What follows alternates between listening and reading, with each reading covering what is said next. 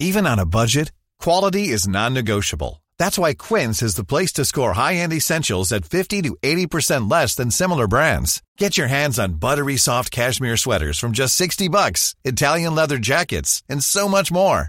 And the best part about Quince, they exclusively partner with factories committed to safe, ethical, and responsible manufacturing. Elevate your style without the elevated price tag with Quince. Go to quince.com slash upgrade for free shipping and 365-day returns. I'm Sandra, and I'm just the professional your small business was looking for. But you didn't hire me because you didn't use LinkedIn jobs. LinkedIn has professionals you can't find anywhere else, including those who aren't actively looking for a new job, but might be open to the perfect role, like me.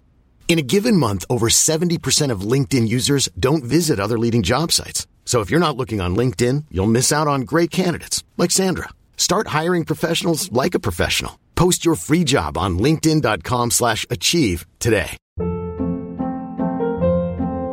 Hold up. What was that? Boring. No flavor. That was as bad as those leftovers you ate all week. Keke Palmer here, and it's time to say hello to something fresh and guilt-free. Hello Fresh. Jazz up dinner with pecan-crusted chicken or garlic butter shrimp scampi. Now that's music to my mouth. Hello Fresh. Let's get this dinner party started. Discover all the delicious possibilities at hellofresh.com.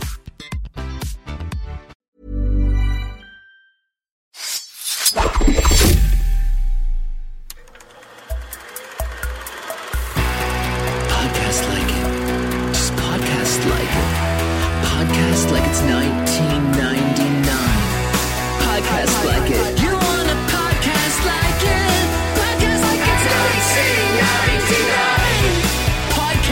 Like it. Just podcast like it.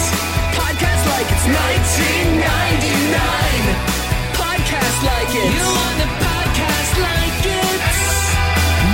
1999. Hello and welcome to Podcast Like It's 1999, the podcast where we talk about the films of 1999 from a window seat and coach here in 2020. I'm one of your hosts, Kenny Neibart. And I'm Phil Iscove. And with us today is David Sims. He's a writer. There he is. Sorry, bursting in. No, no, no. No, good. It's good. You're, we, we're so happy you're here. You also host the Blank Check podcast, our favorite podcast. Um, but we tell every podcaster they're our favorite. So you're re- you really are our favorite, uh, as you, you. as you know. So uh, thank you so much for coming back on the podcast. Thank you. Thanks for having me, guys. It's been a while. It has. It's uh and and for a significantly better movie than Mystery Men. So that is uh Uh, yeah, that's true. I mean, yeah. I, I mean, yeah. I don't know. Like, I wanted Mystery Men to be the best, and I remember being a little disappointed. But you know, whatever. I don't want to. I don't want to bag on Mystery Men. Kenny and I are convinced that Mystery Men will be a television series on some streaming platform in less than five years. Yeah. That seems very plausible.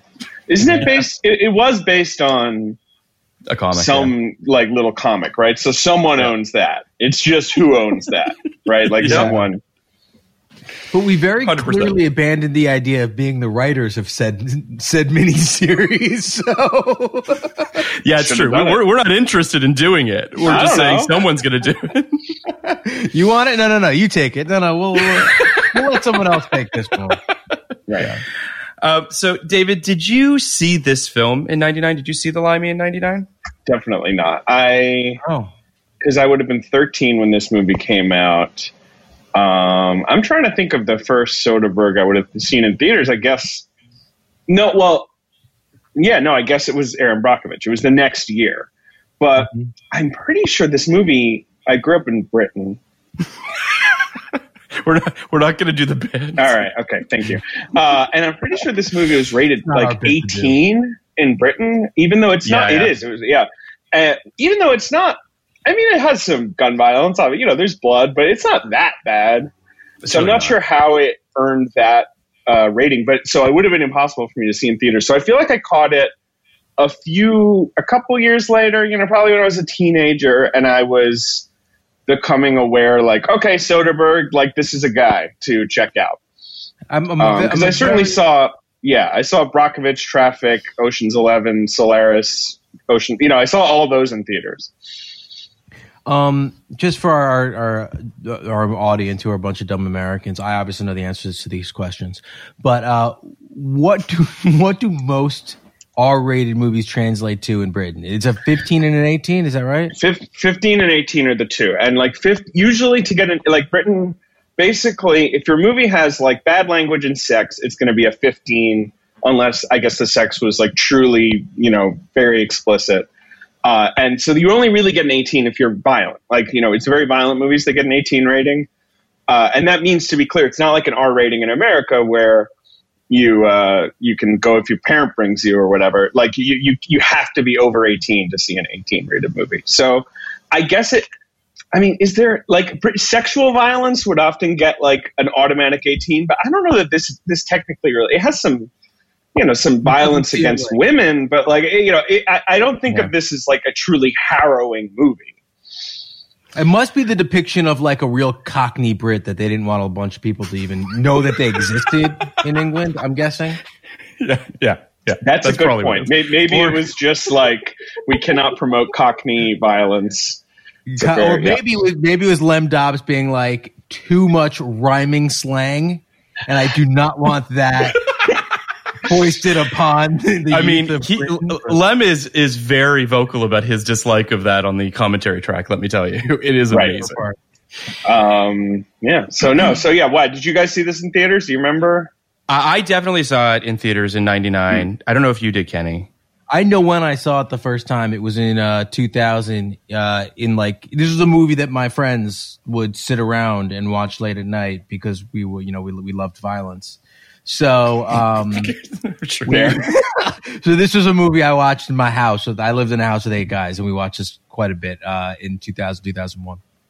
So, David, I have a question for you. Since, as we know, you grew up in England, uh, do you know what why uh, the limey that that what that means or how that came to be? Why why Brits are called limeys, or why this Correct. is called the limey? Uh, why because Brits because limey? because of the boats, right? Because of uh, scurvy yeah, yeah. the boats had um, citrus, so that right, yes. so they could avoid scurvy. That's the that's yeah. the thinking, right? What I love is that it's an American slang for Brits. Yes, it was. It was uh, yeah. the best Americans could do in terms of like inventing a slur for Brits. It's a little. You know, weak sauce. I mean, I like it. I think now it has become a slur. Like, yeah. um, yeah, as far as slurs go, yeah the Brits call Americans like Yanks, right, or things like that. Yeah. You know, like those are the. But like limey just kind of sounds cute, and especially in this movie, yeah. it it feels very appropriate because it's like all these Americans are like this this sort of cartoon Englishman is like you know sort of bucking up our stuff. Like, you know, he's kind of like barging around. Yeah. And so, like, he is such a, he is, right, he's yeah. a proper limey, I guess. I love it. It's, yeah, it's like an old nautical thing, though. Yeah. Like, it, it, I, I, I, don't know. It's a great, it's a I, good term. Yeah. I do remember looking it up at the time and seeing that it, it, it really is not a nice thing to say to or about a Brit. So I thought sure. that was kind of bold in its own way. But um, yeah, I love that idea that, that this limey comes comes into LA. Anyone, no one calls him the limey. No one no. calls him a limey. Uh, every, but everyone is kind of baffled by him. The well, they're the, all thinking the juxtaposition, it, you know? right? Yeah is funny because he is everyone else in this movie is such an LA character, yeah. like yeah. Uh, Barry Newman or Peter Fonda or Luis. Guzman or like uh, Nicky Katt. These are all like I feel like they all feel like types out of like an mm-hmm. LA noir movie, and totally. he's just he. It's like he's coming in from a different movie. I this is such a good movie, and I don't. It wasn't. It's. I don't think it was underrated at the time. I know it didn't do well, yeah. It's not it's not that surprising that it didn't do well. It's not like a, a really accessible film. Yeah, but it, it, was definitely well received, right? Yeah, very well and received. Yeah, I, I mean, feel like it ninety two percent on Rotten Tomatoes. Right, and yeah, I do feel like it's a little underrated. I think partly because Soderbergh really explodes, his sort of comeback explodes right after, yep. and people forget to sort of loop this in with that, even though this is definitely a part True. of that. Mm-hmm. Yeah, maybe that's why. Well, I, I feel like, you know, obviously your podcast is about filmography. So I just wanted to kind of sure. focus in a little bit on this portion of Soderbergh because it does feel like this is a, a real fulcrum point, right? Like this is a real moment when he's got out of sight, which is a critical hit, but not Yes. successful, despite the fact that everyone claims that it was. It's not. It was Um, not. I mean, it wasn't like he a disaster. wants to, as he said in many. Right. Yeah, go ahead. Well, what it, it what it make like thirty Yeah. million? Or, yeah, Yeah. it was. It was sort of like all right. Yeah, But it also, But I mean, and, and it wasn't a commercial success. It's true, but it was definitely the best movie of that year. Like there, It, yes. Yeah. like there was, it was ninety eight. There was something about it that felt because that's a pretty bad year in movies, um, in my opinion. Yep. So it did feel like this. And ninety seven, I think, is a pretty good year in movies. So it did feel like um, this shining star, at least in terms of uh, large scale American American movies with big stars in it, right? Whereas the year before we sure. got, you know, Boogie Nights and The Ice Storm and so many like you know movies like that, like LA Confidential. Um, right. Well, to talk ninety eight, and you guys are ninety nine boys, obviously, but ninety eight is Sure. interesting because right, it, like the Oscar conversation that year is obviously defined by like Private Ryan versus Shakespeare in Love. So you've got this like big Spiel, you know, big Oscar Spiel war epic versus a Miramax movie, and like right, like so that kind of defines the year. But I feel like it's the flops of '98 that are all the great ones, like Out of Sight, Last Days of Disco, Big Lebowski, Rushmore. Like you know, Truman those are the ones where it's like. Right, Fear and Loathing. You know, like a lot of movies that at the time people were, were sort of underwhelming, maybe critically, maybe commercially, but Mm-hmm. like you know, grew to be sort of cult movies. And the Thin Red Line is that year. It's a good movie. Thin Red, Thin Red Line, and and uh, it was a beautiful. It was um, Life is Beautiful and Elizabeth were the Ugh. other ones nominated. So the the nominees had a real downer vibe to them. They Like if, if your fun think movie is part- Shakespeare in Love, I think that's really- partly why Shakespeare in Love made it. Yeah, because it was the upbeat movie, and there were these two really intense war movies, and then Life is Beautiful was kind. you know, that's it's a comedy, but obviously it's a Claims to be a comedy. Holocaust movie, right? It's just it's interesting because you know Soderbergh talks about in interviews how he wanted to keep that momentum off of out of sight. Like he didn't want to lose that. He felt like Right. creatively and, and and from a career perspective. Um, so he he makes this film very quickly. They they literally pitch it, shoot it, and and are done like nine months all in. This which is kind of insane. Um, and he watches the first cut, which is a linear cut, and it doesn't Right. work and he shits a brick and he's like, "Oh my god, um, you know, is this going to stall any sort of momentum that I get out of out of sight?" So he obviously goes into the editing room and he creates this much more of a kind of much more esoteric kind of It's like a uh, memory tone play. poem. Yeah, memory Right, play. right. Right. And and it's interesting because I wonder, do you get Erin Brockovich and Traffic and Ocean's Eleven without him having a come to Jesus moment with the Limey? Maybe you're right. So where he's like, because out of sight, right? After years of sort of struggling to define himself after the Sex Lies and Videotape hype, right? He makes a lot of uh, more indie movies. Out of sight is him being like, "Come on, guys, look, you know, give me some movie stars, give me a genre film. I will give you something that is way better than it could be, right? Like you know, something that's really special." And and then that's what's happening with Erin Brockovich. Like Erin Brockovich is a like a very packaged yeah, Oscar movie. You know, it's a true story movie. It's a lo- legal movie. It has a movie, and but it's way better than it could be. Obvious, like God, you know, and Yeah. Ocean's Eleven, like you know. Um, so yeah, maybe the Limey he has. He's like, I'll do a noir movie. I'll do right. Like this will be great. Yeah. But there's no way he thought this would be a hit, right? I mean, it stars Terence Stamp. Like it's a it's a cheap little movie. Like, Yeah. but maybe he was just like without a sight, I had elevated the genre a little bit, and maybe he's Yeah. looking at this in a straightforward because it's a very simple movie. The plot is simple. Mhm. Uh, so maybe he's looking at it all straightforward, and he's like, "Oh no, thank you." It's funny because the other Lem Dobbs movie he makes after this, I know he'd worked with him before, Yep. Kafka. Yep. Yeah, right? But the you know the one he makes after this is Haywire, which is Haywire. also it, it, that movie is impossible to follow. I've seen it twice. Yeah. I never Yeah. remember what the plot is. And I don't know what the situation with that script is either, but like, did he cut that one up in a weird way too? Because that movie is a blast. I really like it. It's a lot of fun, but like, Yeah. it, I just I couldn't tell you. I couldn't tell you what the plot is. They Well, have a sort fascinating relationship, Lem and him. But yes, go ahead, Kenny. Soderbergh o- often seems to follow a, a big giant hit like a like a out of sight, which I guess it wasn't, but you know, with something that's um, a complete go fuck yourself. I'm going to uh, do what I, do what I want to do, and I consider Right.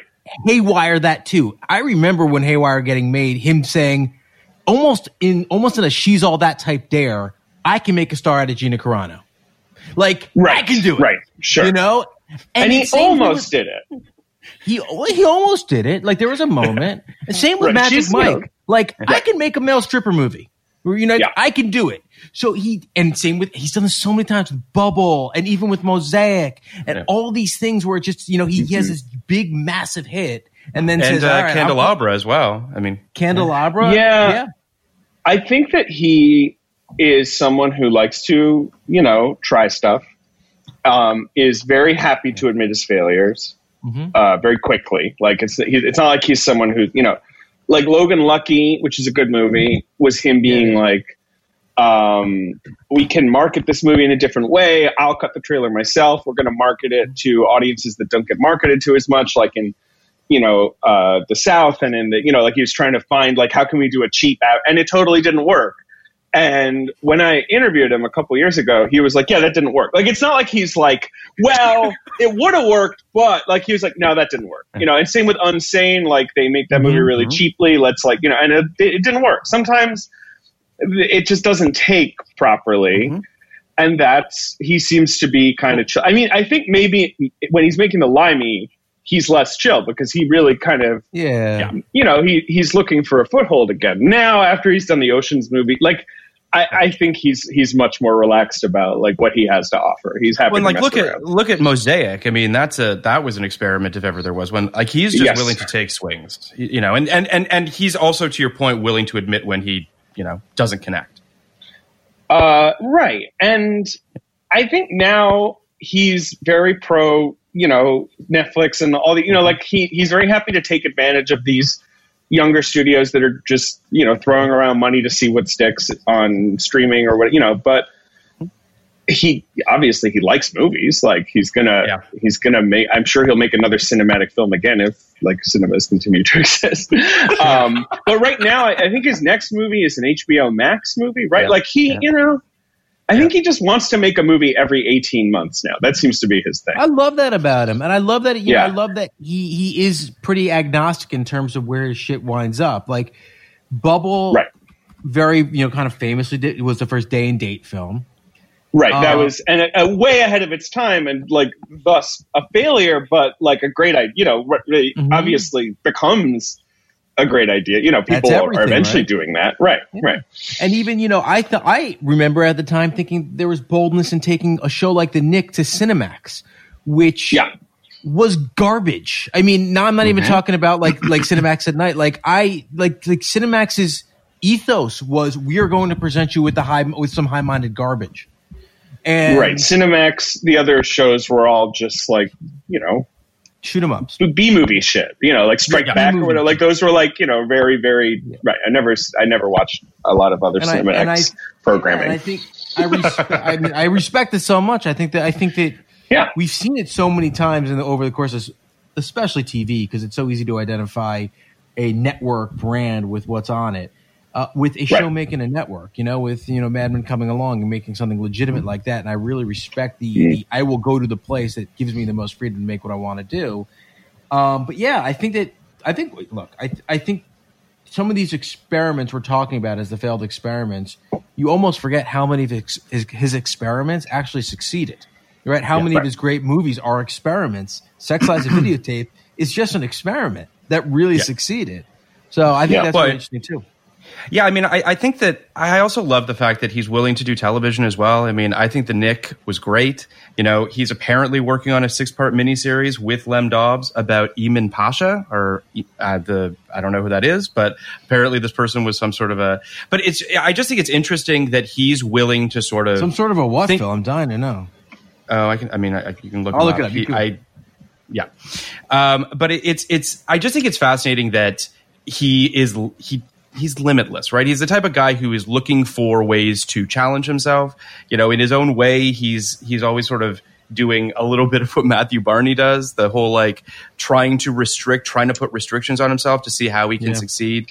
Right. And even just right. like the way he, you know, when he won his Oscar, the way, you know, his acceptance speech was all about like, I'm just for art, guys. Like, make art. Go make shit. Like, I don't I care know. what it is. he's so embarrassed that that you remember do you remember maybe it was a couple oscars ago where like apparently the nominees were shown that speech as like this is the platonic ideal of an oscar speech. It's short. It's to the point.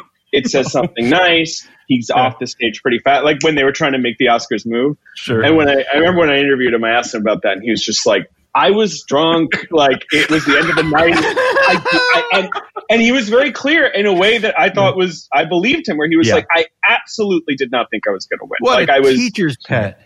I was a double nominee, like because Yeah, he'd been yeah. nominated for, and so he was like, I just assumed like I was going to split my own vote. Ridley Scott was nominated that year, you know, that Yeah. was sort of like the Ridley Scott year, and then there was Ang Lee, you know, like that. It is Yeah. crazy that he won that year, but It is. um, so I think he just wanted to get off the stage quickly, but you know, uh, he's a smart guy. He gave a very, it's a very nice speech. Good I'll, speech. I'm- I'll read. Uh, I'll read Emin Pasha's first please, paragraph. please.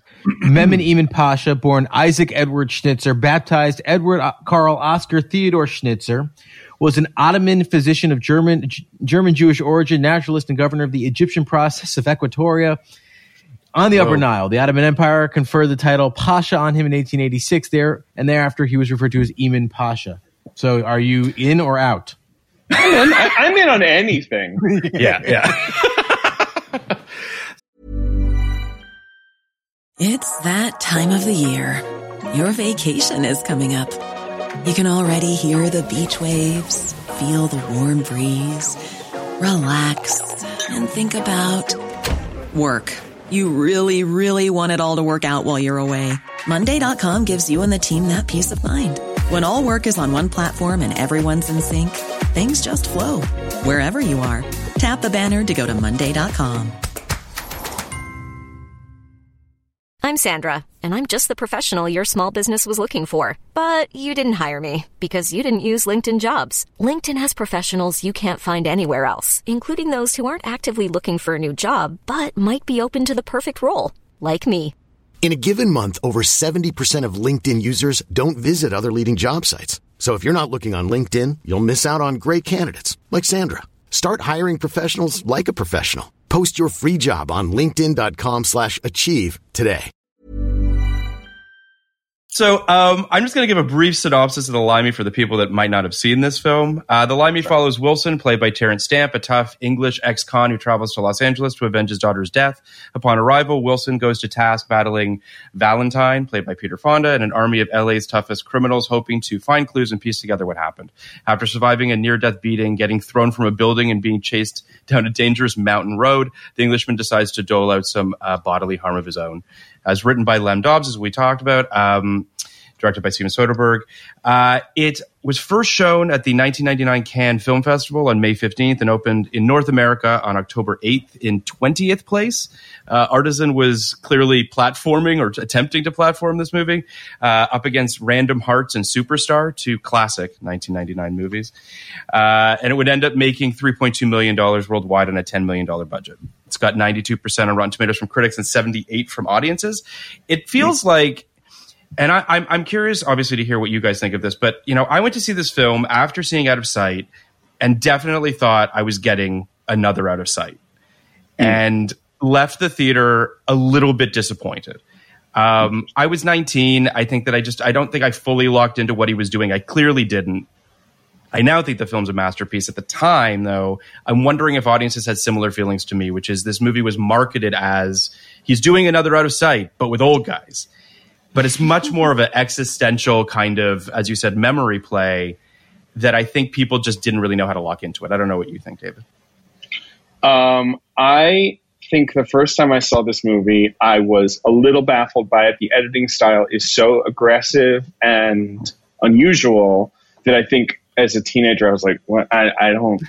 And like, I think I, my guess is I saw this movie from what I remember similarly to when I saw Sexy Beast, which is another movie that I very much Oh, like. yeah. That's also movie. about like a really intense British Cockney guy, Ben Kingsley in that case, you know, who kind of like dominates the movie. But Sexy Beast, which is great, but that thing looks like a music video. It's really slick. It's got all this Yeah. sort of visual stylization, like to the scene. You know, that's a great movie. Um, It's also very but I- plotty in a way. very plotty. And I think right. I think I thought this was going to be. Oh yeah, it's like Terence Stamp giving a wrecking ball performance and just Mm-hmm. like you know smashing through L.A. And in fact, like I mean, he is giving a wrecking ball performance, but he really there's only like two scenes that are tense, like that where he is confronting someone, right? Like there's the scene where he enters the party, which is sort of midway through the movie, and then there's the big shootout at the end. The rest of the movie is him like trying to settle on his memories of his daughter and how he feels about the fact that she's gone, or him like chatting with people in this sort of weird and exciting way, like where like they're just having a conversation, but I, I am like, what's going on? My brain is melting, and especially, I mean, the the Bill Duke scene, especially, which is kind of like unbelievable. kind of the, the showiest scene in the movie, kind of the best scene in the movie, probably, right? Yeah. I mean, uh, I Bill Duke, he's in, he's in uh, High Flying Bird. I'm trying to remember if he's been in another. I feel like Soderbergh knows to drop him. He is such an incredible. I mean, he's a good actor no matter what, and obviously he's a good filmmaker as well, which I think Soderbergh respects him as a filmmaker a lot. But like, he's just you know just for a one scene kind of someone who has total authority. Great guy to drop in. Presence, yeah. Yeah, it's just fantastic. I mean, I think that part of it too is that this movie, as as we've said, is the plot and a lot of the character depth has been stripped out of it in the editing room, which is something that Lem Dobbs complains about pretty prolifically in the commentary track about how he feels like the movie just never uh, got to the place he wanted it to in terms of depth of the surrounding characters. Soderbergh was just like, I just want to tell this story of of this father and daughter. Like that's that's that's what I want to tell. Um, Right. And and Lem's feelings are you you stripped the guts out of my movie. Um, Right. You know, I, listen, I, I understand as a writer, I understand taking umbrage with perhaps a director taking a hatchet to your script Sure. but at the same time i also feel like i don't know i don't know if i needed another kind of hard-boiled la crime story told in a straight line like that to me just sort of doesn't seem particularly interesting to me I yeah, I agree. It's like I, I look, I can't. I as you, you're you're right. Like I can't.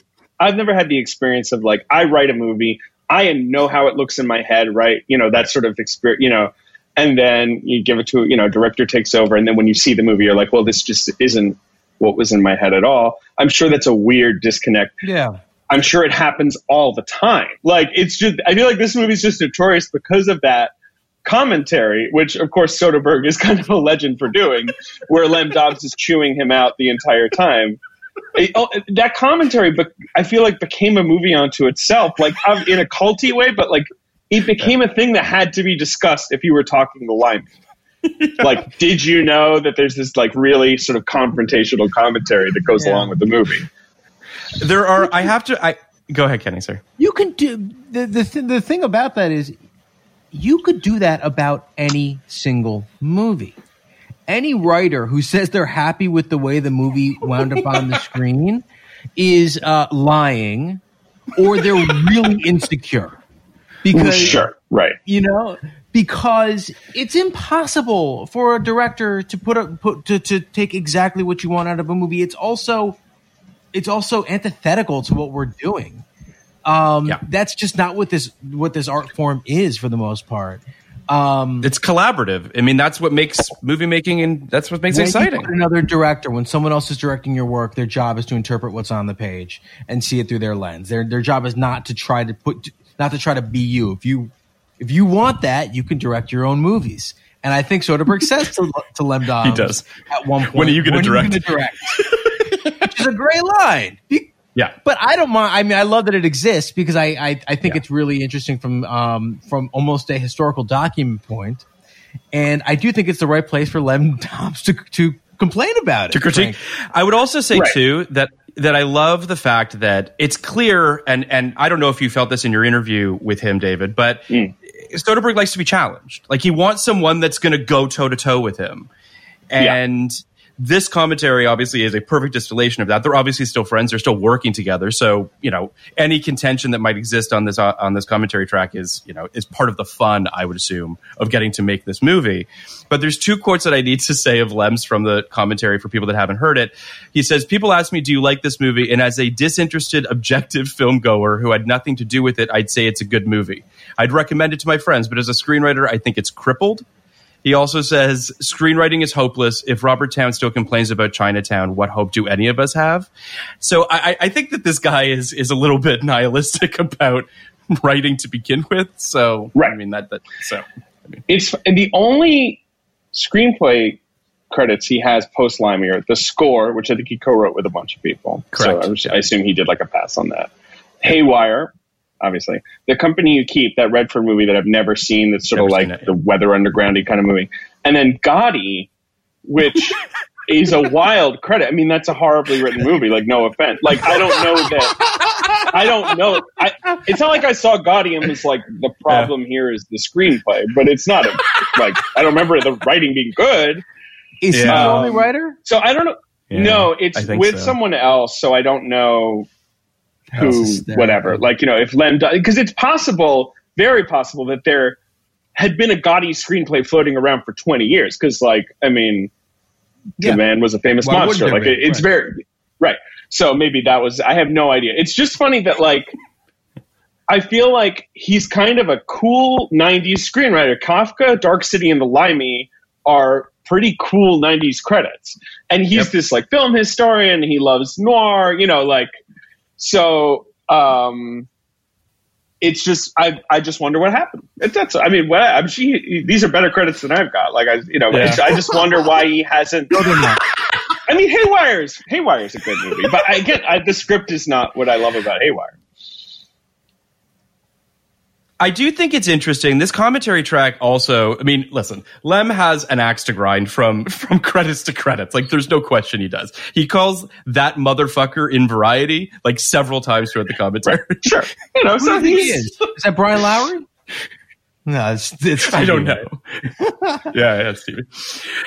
But yeah, I, I, I do think that um I mean, it's hard to say. We're never going to see the cut of the Limey where it's a straight line. And I don't want to see it, quite honestly. But I do think that it's interesting, you know, the, the big sort of the big cut or the big sort of lift out of the movie that he complains about on the commentary is there's a scene with Ann-Margret who plays Peter Fonda's ex-wife, who's the woman who owns the house in Big Sur. And he has a scene with her where he basically says, I got to hide out here, so can you get the fuck out of the house?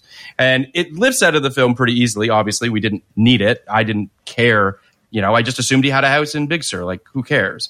But uh, at one point, Soderbergh says that he'll send him the scene. He's like, "You can fucking have the scene. I'll send it to you." like, Yeah. it's just, it's just great that they have this sort of back and forth. It's a lot of fun. I don't know. Um, it is, and I It think you're right. In uh, he look Soderbergh also like rarely writes his own movies, although he has. Mm-hmm. Right, I obviously wrote Sex Lies and Video. I'm trying to think of like Got an Oscar He strikes- for it. Yeah.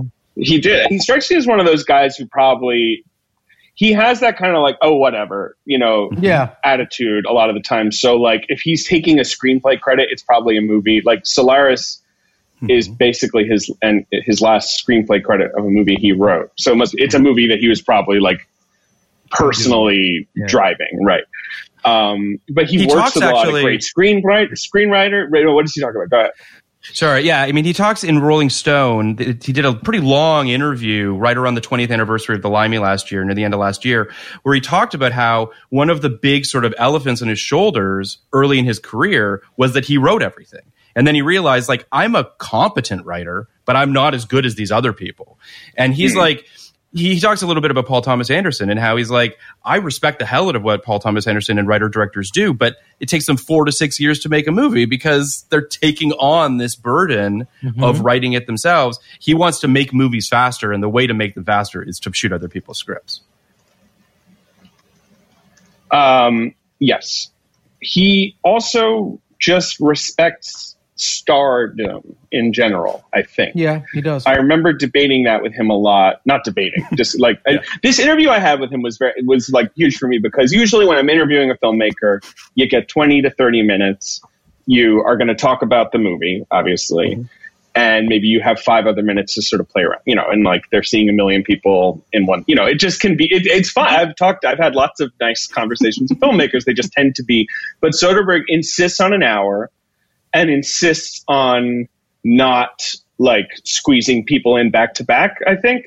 Like he, he only wants to have these long conversations. And so cool as that, shit. That's so it's very cool. cool and it was a blast and he but- and but he's also not chummy like he's a little scary like he's kind like I remember I sat down and he was like the Atlantic what's that like and I'm like what does that mean? You know, he's definitely like trying to throw you a little bit but I remember we talked a lot about stardom because like he's worked with so many stars Terence Stamp is sort of an unusual one for him but even here this movie has such reverence for Terence Stamp as a star like Yeah. bringing in the Ken Loach movie, you know, like you know, you know, And sort of, Peter Fonda. sort of, and Fonda too. But like, you know what I mean? Like, I was saying this to my partner when I was, I was like, people don't remember that like Terence Stamp was like sort of seen as like a pretty boy in the '60s. Like, he was this really beautiful looking guy in movies like Billy Budd, like. Because he has this very striking, you know, these sort of, you know, dark eyes and this sort of Mhm. angular face. And now, of course, we think of him as he looks now because he's he's basically looks the way he looks since the night. You know, he's got the sort of the gray hair and like you know the sort of Bowfinger look, right? The limey, uh, Star Wars, like the stuff he's in as an older actor. yeah. But he used to be so pretty. Yeah. And, and I just That's remember talking to you know man. Why is that? Why does Malcolm McDowell go from Hmm. really, really handsome in like 1980 to 400 years old when he's in the player? I, I, I never understood that. It's a good question. Yeah, I don't know why. I think McDowell lived like a tough life. Like he strikes me as someone who really partied. I don't like, which I'm Yeah. not sure if that's true, but he does. He has that vibe a little bit. Um, But you know, obviously, Soderbergh worked with Clooney a zillion times. He's worked with all these big stars, and I was like, are there still big stars now? Because I feel like there's a conversation people keep having of like, oh, there's not. You know, Hollywood's generation of stars isn't really as big anymore. Now it's more brands and superheroes. And he was like, no, absolutely. There's still huge stars. Like we were talking about the report, which he produced, the Scott Burns movie. And he's like, that movie's people talking. And like, if you don't have like Adam Driver, Annette Bening, you know, like it's just boring. Like you need these very magnetic, sort of famous people. You brought up Clooney, and and I'm I'm, I'm curious because I couldn't really find any of a. There wasn't like a specific reason, but like they were really tight. They had a company together. They had Section Eight for almost like I don't know seven or eight years, maybe even a decade. It felt like where they worked really closely, and then they kind of went their separate ways. And I'm assuming it had to do with you know Clooney's desire to direct and and perhaps do other things. I don't know what the case is, but it's just interesting that they they haven't crossed paths again. And I'm, I'm, I'm just, you know, I don't know why that is. I don't know if you have any insight into that, but um, it's just interesting. Right. Um, yeah. I mean, this it, this is a good movie. Uh, it's a it's an important part of his filmography. Um, the other you- thing, from, you know, go ahead. Yes, sir. I was just No, going no, to say, you know, it, it does feel like this movie is it's a turning point for Soderbergh and all of that. Um, but it also feels like a movie that isn't talked about in the 99 conversation very much. No, Par- Which I partly, think is interesting because '99 is such a big movie year, and it's a small movie. Yeah, but the reverence that I feel like people have now looking back on it, it's just interesting. And and even Soderbergh talks about it in that Rolling Stone interview. He's like, "Yeah, I read that book, best best best movie year ever," Right. and he's like, mm-hmm. "It's insane how many movies came out in '99," and he understands why this film didn't rise to perhaps the levels of a lot of the other films. But I think it kind of has. I mean, in film circles, this is a lauded movie. Yes, I, I I agree with you that in in at least more sort of filmy nerdy circles, it probably has written. To, it's just with '99, as you guys know, you have to wrestle with like The Matrix, Fight Club, uh, Blair Witch, and I feel like there's a fourth. Like there's, I guess, And Phantom John Menace maybe, but like. I mean, yeah, I Malkovich. mean Malkovich and Magnolia. You have to wrestle with all these movies that are sort of like defining genres, defining indie cinema, um, and the Sixth Sense. Like you know, it's like there's that that mix of like just huge hits, Yeah, the high low, Um, it's incredible. um, and then Limey. It's like, did that change cinema? No. Like, it was it a big hit? Obviously not. But like, is it just sort of like objectively an inarguably great movie? Absolutely, right. So like that maybe that's the issue with the Limey is it's sort of like it's this perfect little thing. It works so well. Um, but it didn't, you know, its tail is maybe a little shorter, I guess. I Well, don't know. one, one of the things with 99 is all the movies you named, obviously, and some of them are from some of our greatest filmmakers, right? Uh, you also have movies like, um, like Bringing Out the Dead, or Sure. Yep. Right. um, I mean, there's one other. I was oh, uh, Summer of Sam. These movies Summer from of Sam, right. incredible filmmakers Ride with the that are not their best movie. Ride, what was that? Ride, Ride Yeah. with the De- Ride, Ride with with the the Devil. Devil being great, another one, yes. Great example. Right. These movies from these And- top, top, top filmmakers that aren't their best films. And Right. I feel like The Limey has kind of fallen into that part of the 99. But to me, and Yep. I, I think Bringing Out the Dead's an incredible movie. But like, to me, the, the Limey is top shelf Soderbergh. Uh, it's also part of the reason I love 99 so much, which is like, you have these like 20 Stone Cold classics at least. Um, Mm-hmm. but the bench is so deep.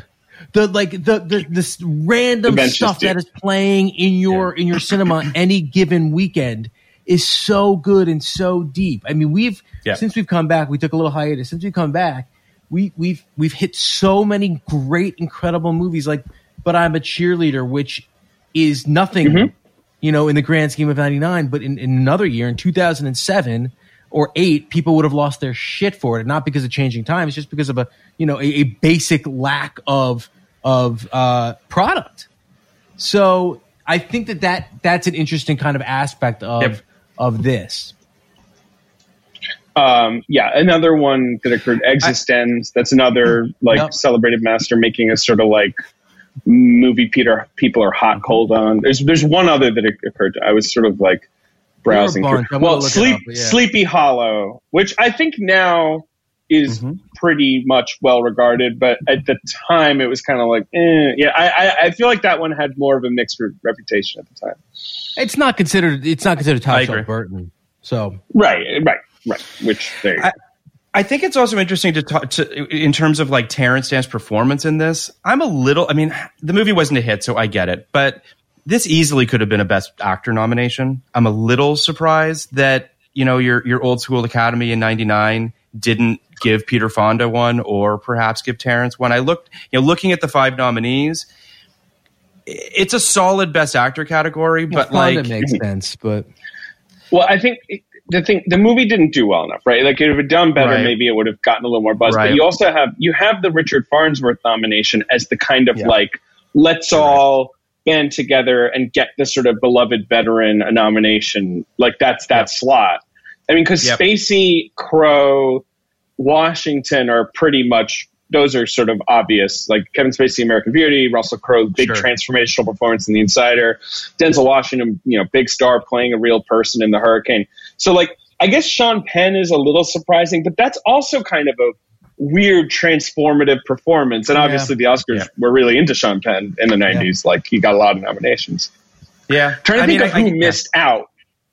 Like, I'm trying to think of like who are the who are who else was sort of close there because like well, close. Terence is- Stamp's not even getting like a Golden Globe nomination, Yeah, right? I mean, like, close is, Right, yeah. Close is an interesting term because it does kind of feel at the time like most of those guys are pretty set. But you know, looking back now, I mean, you have like to me, we all think that Matt Damon should have been nominated.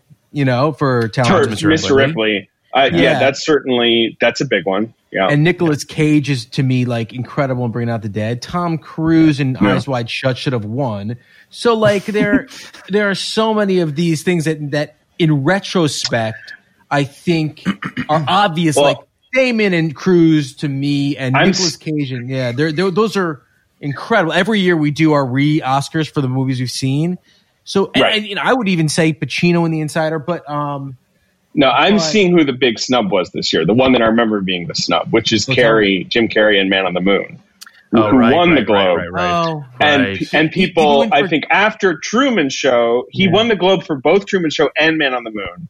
Yeah. And I think after Truman Show, you know, he missed out on that. I think people were like, oh, well, he'll get this. He's playing a real person, yada, yada. And again, he missed out. And it became this sort of narrative of like, oh, clearly this he is regarded as a pain in the ass, right? Because it must like there's a weird sort of bias against Jim Carrey at this point. Yeah. Um, and so I they feel like gave it to another pain like- in the ass in Sean Penn. That's true. Yeah, Uh, and they gave, right. and they gave the award to the biggest pain in the ass. I mean, and that's the thing. Sean Penn. The other thing is that it's just Woody Allen movies are were beloved by the Oscars. Like even if they were small, like you know, he just had that traction Yeah. that I guess Soderbergh doesn't quite yet. Like Soderbergh had gotten that Sex Lies and Videotape nomination, but apart from that, you know, he's no, it's next year that they're finally like, hey, you know what, you know, hey, you've been you're great. Like you're you're in But the that's, I mean, I- that's it. yeah. That's it for him with the Oscars, right? For the most part, in uh, the the Traffic Erin Brockovich you mean after year- Traffic, Erin Brockovich? Yeah, yeah. Tra- Traffic Erin Brockovich double nomination and all that. Uh, I don't know if he was nominated for anything again after that. I don't think so. He doesn't make a But lot I of would- Oscar movies. Yeah, I was just gonna say it They're feels Oscar like he's, he never. I don't. I don't know that he takes another like legit Oscar swing. Do you know what I mean? Like you, you mentioned how Erin Brockovich Oh, is like. I think it so, is- I think Solaris was two things at, at one uh, time. I maybe. think I think Solaris was absolutely a passion project that that, that was unlike Yeah. anything else, and it's one of my favorite movies. I, I also love it. that- I love it. I, I also But- think in the world where you know every time Terrence Malick made a movie, it was getting nominated. I think he thinks it could have. I'm sure he thought that there was a world where that movie could have gotten nominated. Perhaps, perhaps. I mean, I, I my my point more than anything is I was rewatching a little bit of Erin Brockovich last night, which I think is like works like fucking gangbusters. That movie is just it, it just so good. knows what it's doing. It's fantastic. Um, and from the second that Julia Julia Roberts shows up on screen, you're like she's winning an Oscar. Like there was just there was never a there was never Yeah. a question. It might be the biggest Oscar lock within my generation that I can think of. Where you're just like, yeah, she's winning. right. Um, Can, can- can we play that game real fast? What else is on that list? Big, the biggest Oscar lock from from the moment you saw them. I mean, I have Like- mine. There, there, to, to me, there's the, the most obvious one to me What- is Jamie Foxx and Ray. Like you just is? knew the moment you heard him. Yeah. I, I, I know what you mean about that. Yeah, that did feel like. I mean, that it's often that it's the b- big transformational performance because you know how well those go over. Um, I- I'm trying to think. Yeah, I mean, I'm I'm Obvious. not I'm not a big uh, Philip Seymour Hoffman and Capote fan, but I Oh, think there were yeah. some people that felt like that was another one. I mean, he he shooed right in. I mean, yeah, that's the thing. Like, also, Last King of Scotland. Like, anytime you would see those performances where you're like, "Oh, this just feels right." I mean, that's how I felt. I remember when I saw Marriage Story at Toronto, um, and the audience like burst into applause after Laura Dern's big uh, speech, and I was like, "Oh, right, this is obviously just going to happen because it's it's the combo of like." Uh, people like the performance, and it's just Yeah. everyone's ready to give her an Oscar. Because that's the thing with Roberts too is like she had mounted enough of a comeback. She had sort of re, re you know, burnished her star image. So now it's like, yep, like congratulations, we're ready to give you an Oscar. It's cute. Mo'Nique and Precious was one of those. Oh, two. Mo'Nique and Mo'Nique's Precious, big, 100. percent and like, and that's the opposite. Where like she didn't even really campaign. She was kind of a little hostile to the Oscars, and it was just because it was like, who gives a shit? She's winning. Like, there's Yeah. no question. Like, that's just a performance. Everyone's like, it's sort of undeniable this year. Yeah, Yeah, yeah, yeah, I I, I fully agree with that. I mean, And I, I really Hudson, too, to some to some extent. yeah. I, I, I Uh, think yeah, that yes. that the Terence Stamp in this movie, um, just to highlight his performance for a second, the way he delivers lines is so intense, like through gritted teeth, basically. I mean, at Right. least the opening line of "Tell me about Jenny, tell me about Jenny," but it, it's it's so close. Like this could have tipped so easily into caricature, but Yeah. he keeps the whole thing grounded. He makes it feel lived in. Part of it has to do with Poor Cow to a certain degree, which is the Ken Loach film that Soderbergh gets uh, the rights to from Warner Brothers to be able to uh, intercut into this. So it just Right. gives that that history to this to this character that just makes him feel much more lived in. But but my God, like just you know, we talk about we were talking about that scene in the in the uh, DA agent's office where he's just going off on a Cockney rant of just you know of the greatest proportions, but Right. and it's it's played for jokes, but the rest of the movie, he's foreboding. Like he is a legitimately scary person. Um, you know, I think that scene is crucial, the, the the Bill Duke scene, because right, initially he's just this sort of frightening guy, and it's oh, he's playing up the, the cartoonishness, Yes, like he, yes. intentionally, right? Like he's like, I'm gonna like you know freak people Mm-hmm. out, like right? Like I'm gonna uh, you know.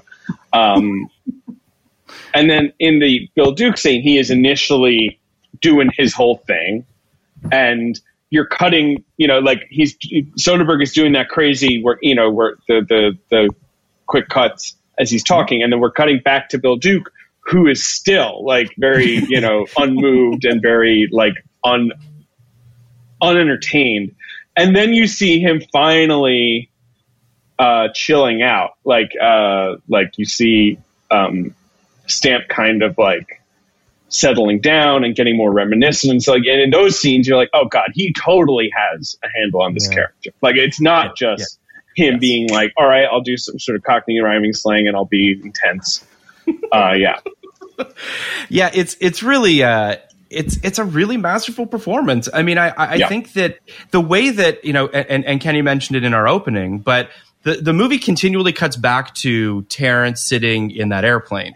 Um, and us not knowing if that's him going to LA or leaving LA. The reveal, obviously, Right. at the end being that he's leaving. And what reads on his face with the slightest of of emotion throughout the film is a testament not just to the editing of the fact that like his face speaks differently at different points in the film but just this it's it's just the subtlety of and the nuance of Terence's performance is just is really remarkable. yeah, it's a yeah. I mean, I, I, yo, sorry, David. Yeah. No, it's fine. I just I was just gonna say, like, think about describing this movie to someone. It's a British guy, his daughter died, he's trying to get revenge. Like there's just Yeah. not and like it would be it, it was hard to sell this movie to someone just based on plot. I guess you would sell it as like it's this big performance. It's this like must see performance. But um yeah. Well, That's I all. think you know it's it's interesting. We you, I, I mean, I would I would sell it to most people by saying it's a revenge revenge thriller, and then I think you get so many scary bros on board. We did Payback already, which Sure. is Payback is Point Blank, right?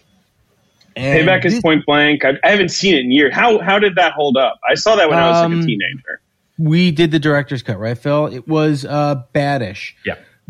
but Sure. um bad-ish right Yeah. so it's like it's it, it's not a terrible movie you know when I mean Mel over- Gibson kind of the Mel Gibson of it all kind of swallows that movie on some level, so it's kind of hard to see it through a but I know what you're saying, Kenny. It was it was not great. it wasn't great but like revenge thriller you've you've done so much of the work already you have a very clear motivation and you have a you know you, you there's so many there's so much pathos built into a character who's lost and is trying to revenge that that you can just go on that journey what i would always kind of bother me about point blank and this is kind of stupid but um is is how easily um i forgot the guy's name what's the main guy in point blank Oh. Oh, you mean Lee Marvin? Lee Marvin. How easily Yeah. Lee Marvin uh, tackles every situation. He's he's outmanned by four guys. He punches two of them in the balls, and everyone goes down. Um, and there- he's he's he's never challenged in a situation. I what I loved about this was how realistic I felt like every every confrontation Terence Stamp was in felt. He did not feel Right. like the guy who was going to go in and beat the shit out of four guys and move on to the next room. In fact, when he was presented with four guys, they beat the shit out of him, and it was only because he's a crazy motherfucker that he went back in there and shot four of them, or three of them, I guess. Yeah, I agree. Um, yeah. And I love that about this movie. I love how believable I felt like the whole thing was in its own way. A man with truly nothing to lose, um, and who's willing to kind of do whatever it takes. And then the, the the ending when he when he pulls back right at the last moment is incredible to me. Yeah, I, I, I also just want to talk for a second about Luis Guzman in this film, who ah, is Oh, so good. so good. And and listen, we, I don't know what was cut, what didn't make the cut, and what have you. But the performance that we got, which is perhaps one of the most stripped down Luis Guzman performances, not really playing for jokes, as he mm. usually does. It's a really solemn, emoting, thoughtful performance from Luis Guzman, and it's it's a bummer that we don't see him do that more. I mean, he's I guess he's kind of that in Traffic, but not really. I mean, he's kind of played more for jokes in that. he usually is your I mean, and I guess that's his role here too. It's maybe this this is just kind of like a weirdly muted movie in a way, but like he's Yeah. right, he's your guy you bring in. He's an incredibly charismatic reader or of any dialogue. Like he just is naturally just very funny and very magnetic. And this is just the absolute when he is the king of character actors. It's like him and uh, you know, honestly, like Philip Seymour Hoffman and John C. Reilly, those guys who get used a lot by the Paul Thomas Andersons and Steven Soderbergh, you know, like so with what it's like Boogie Nights, Out of Sight, Snake Eyes, The Limey, Magnolia, Traffic, like he where he's just like always popping up, always funny. Um, but you're right. This is a more Love it. yeah, it, it, it's and it's sort of low key, and maybe that's because Stamp is actually so uh, you know cartoonish in a way, like that he's kind of reacting to that, and he's like, you know what, I'm going to play this guy is kind of like exhausted almost. He also plays something in this film, um, and I don't think it's I don't think it's romantic, but he loves Jenny. Like you can really Right. sense how That's why he's in he this. is. Right, right. Yeah. and it's and it's why Stamp, it's why uh, Terence Stamp trusts him. Like, Mm-hmm. you know, you might you might just begin the movie with him like throwing him around the room, or but like you can tell that Wilson's just like, no, I, Yeah. I can tell that you know whatever you're you're genuinely upset about this. Yeah, it's it's it's really. I mean, that's part of the, the power of the editing of this film too. Is that one of the things that that Soderbergh retains is how much everyone loved Jenny. Like Lesley Ann Yeah. Warren loved her, and and and Peter Fonda loved her. Like she doesn't. Uh, we don't hear a line of dialogue. I think from Melissa George in this entire film, We don't. and her- only in weight muted, of her right? Like, yeah, is yeah. tremendous. It, it, it- yeah, yeah, yeah, yeah. It, it- it's it also you know part of the the lyrical component of this film, which is obviously really beautiful, is that at the end of the film we have the moment when. I guess Wilson sort of inadvertently realized that he was part of the reason she died. That this phone gig that they would do, bit that they would do with her threatening to call the cops is what led to the fight with Peter Fonda, which led to her to her death. Now, I don't Yeah. know if that necessarily is the reason that he doesn't kill him. I think he doesn't kill him because he's he's grown and he has learned the error of his ways to a certain degree or another. But I don't know what you guys interpreted it as. That's how I interpret. It's sort of that. Well, it's also that like, see, you know, being reminded of how she was as a kid and how she was as grown up. You know, being like he's reminded that like, oh right, she she would not want me to do this. Like and and like you know she like she was always trying to keep me on the straight and narrow uh, as best she could. And so there's that like he's sort of getting pulled out of vengeance mode by that kind of memory, I guess. There's, there's also like a, a bit of a magic trick with the Peter Fonda performance, the way he's written, the way he's shot, the way he's mm-hmm. portrayed.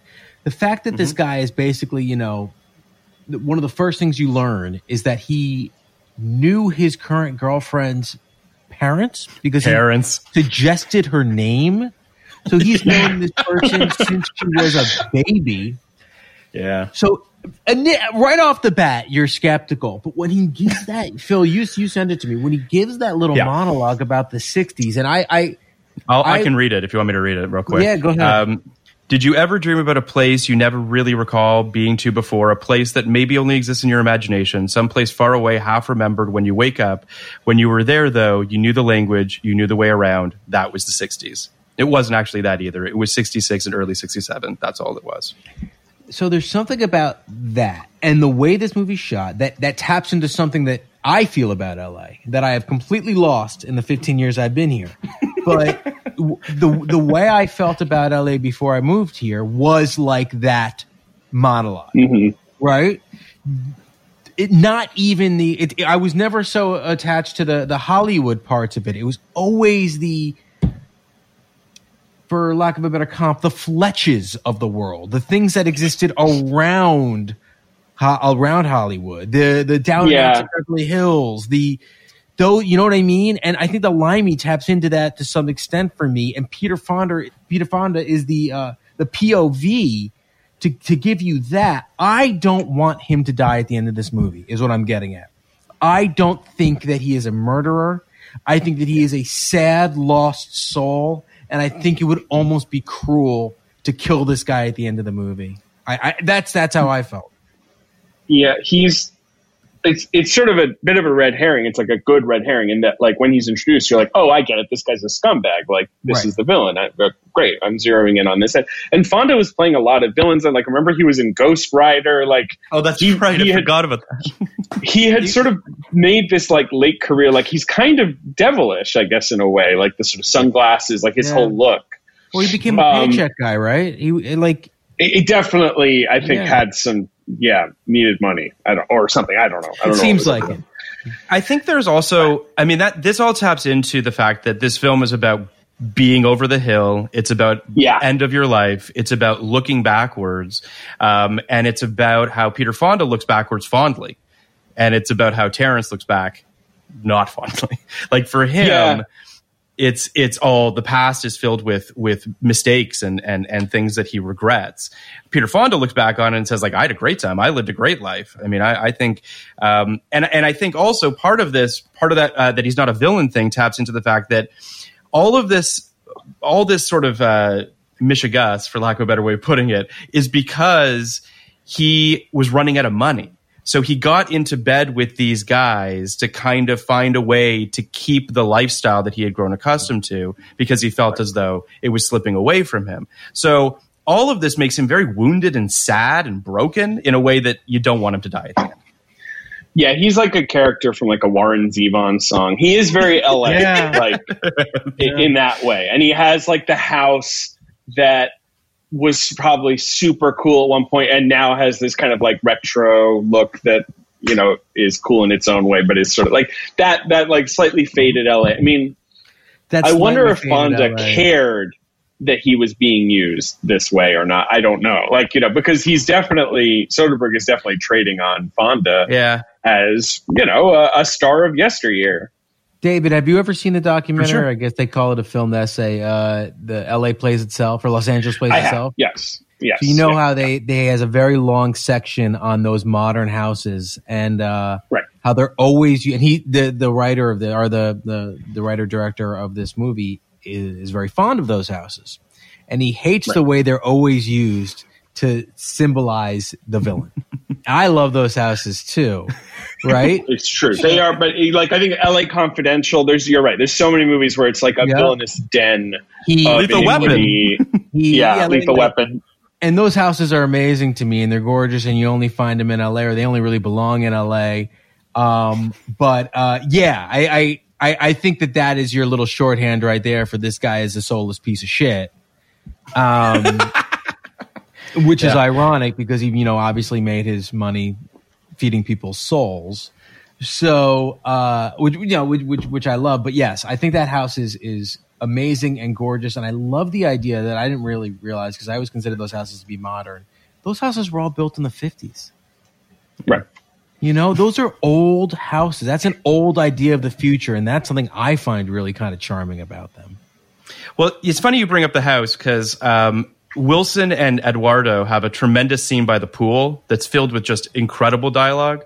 Where basically Wilson is looking out at the view and he says, "It's like goes like wow," and Eduardo says, "Yeah, if you can afford a house like this, you buy a house like this." And then Wilson's like, he's standing on the pool, right? And he turns to Eduardo and says, "What are we standing on?" And Eduardo says, "Trust," um, which is just incredible because like There- the house is amazing. There's also one once upon a time in Hollywood. I feel like uses that where it's like the house that Leo's character has in that, which is so, you know a smaller version, but like that Oh, kind of you know it's got a pool. Like he's like that was when I made it when I could like buy that house. Like that was. And I'm never going to let go of it. Like you know, that's sort of like the symbol of his stardom, or what his brief stardom to himself. Yeah. Yeah, If you It's also there's Lu- also um sorry go ahead Kenny. if you doubted that Luis Guzman was an actor or trying to be an actor in that movie, that line gives it away. 100%. He also has what I would maybe argue is one of the best lines in the film where he says you could see the sea out there if you could see it. Yeah, that's a great line. right. That yo, like- that's yeah. that is the most typical fucking LA real estate thing. Period. I I've been in so many houses where people have said, you know, you can see the ocean out there on a clear day. So it's it's really it's it's really something. Uh, it's also it's really something impressive. It- on the commentary, you also get to hear Soderbergh talk about Fonda and how he really kind of let him off the chain and just really kind of let him do whatever he wanted to do. And and there's there's the scene after Wilson throws the bodyguard over the railing, and obviously the ambulance comes and picks him up. The cops show up. Um, and uh, Avery is talking to Valentine, and Peter's really loose in that scene. You can sense that there's very little guardrails on like the lines and the way that he's saying them, which is really, really special. And then at the end of the scene, uh, Avery says, you know, something about like you always seem to dodge a bullet, and and apparently Peter Fonda made up the line, "I learned how to skate when I was young," as he's walking out of the room. And then as soon as he yells cut, he tells Soderbergh a story about how some famous fucking actor taught him how to ice skate or some shit. No, like Sonja. Henie, Like, Sonja, Henie, who, who was who was like uh, uh, Olympic gold medalist from Norway, the world's most famous Yeah. figure skater until like the nineties, until like the eighties, so like Harry DeVitt, yeah. because he was, you know, he's Um, Fonda's son. I want to talk real quick about Nicky Katt, David, because I feel like Nicky Katt had a moment. And then he disappeared. I know. I mean, I think now he's best known for that, like, uh, for being part of the Dark Knight's most famous sequence. Uh, he's in the van, like, right. That became his weird swan song, um, Yeah. which is odd because he's not old. Like, he's fifty, I think. Um, and I don't know why he stopped making movies. I don't know if there's a story to that. Like, you know, if he know just because, like, in the '90s, he would pop up and stuff, and he was kind of a good villain, kind of like like in movies like Insomnia, right? Like he's sort of like um a supporting character who's kind of prodding at things, Mm-hmm. like he's a little, you know, like he would pop up and stuff like that, and you'd be like, yeah, Nicky Katt, I, I know him. Um, He's- He's got Adam Goldberg. Soderbergh uses him. Yeah, yeah, yeah, one hundred percent, right. And like Soderbergh mm-hmm. uses him in this in Full Frontal. Is he in another Soderbergh? I feel like Soderbergh liked him. Yeah, you know, the last movie he was in was Behind the Candelabra. Interestingly enough, Right, which he's yeah, he right. He's got a little go. yeah. I, I you know I like Nicky Katt. I Boiler Room is sort of like when he's almost a star, not not a star, but like he's almost a leading man, right? Usually he was your supporting guy, but like I I'm genuinely interested to know because I think he was a child actor. Like I think he had worked in the biz mm-hmm. Mm-hmm. since he was a kid. So I'm genuinely interested to know if he just decided, like, you know what, I had a good run. I'm going to tap out. Like, I'm, you know, goodbye. He's I was just- the guy who's like, yeah, he's so acerbic and droll. Like he's no one delivers a line quite like him, and I think that he's just that guy that you that you want to have in your company, that you want on your bench. Which is why you know he obviously tended to work with filmmakers that had sort of big ensembles for the most part. I mean, like he's in Suburbia. He's really good in Suburbia as well. The the Yeah. later film, like he's he was really good. I mean, maybe there's a story there. I don't know, but this to me felt like. When he showed up, I was like, "Oh fuck yeah! I forgot he was in this." And then he he steals every scene he's in. he does. Yeah, he's really um, he does. Yeah, he's really fun in this. I mean, this movie, anytime, like, he becomes the, he's sort of a weird red herring in this movie, right? Like, yeah, yes. when they drop him in, you're like, oh, this is going to be, you know, this will be part of the whole. And like, you know, he becomes kind of more just like a bit of a cute distraction. But he's another LA type, Yeah, right? that's- The yeah. kind of like for hire scumbag is an LA type, and he is very good at that. Uh, the Um, Lesley White Ann Warren stuff is also too. good. Yeah, she's fantastic. She's really good. Sorry, Kenny, I didn't hear what you said. No, just white guy with White guy with that's dread. that's a real nine. That you know, that's that that that Gary Oldman thing that uh Yeah. That you would never Yeah, from, dare uh, do today. But Oh my god, yeah. Or Angelina Jolie in uh, Gone in sixty seconds. I mean, they did it Um, with Charlize like two years ago in Fast and the Furious, but it's a little different. They did. This is the second time we get uh, a magic carpet ride needle drop in '99. The first one being in Go. Oh, Um, that high. Mounted shot on top of uh, on top of Valentine's convertible down the PCH is one of the best shots in the movie. It's just that that locked off shot is just beautiful. It reminded me of the shot, a similar shot in um, Phantom Thread that uh, that Paul Thomas Anderson has when they're at night driving behind the car. Um, it's that whole PCH sequence. the whole story that Fonda tells about uh, the motorbike and Easy Rider, which apparently Soderbergh just told him to tell that story. so he just Right. told that story.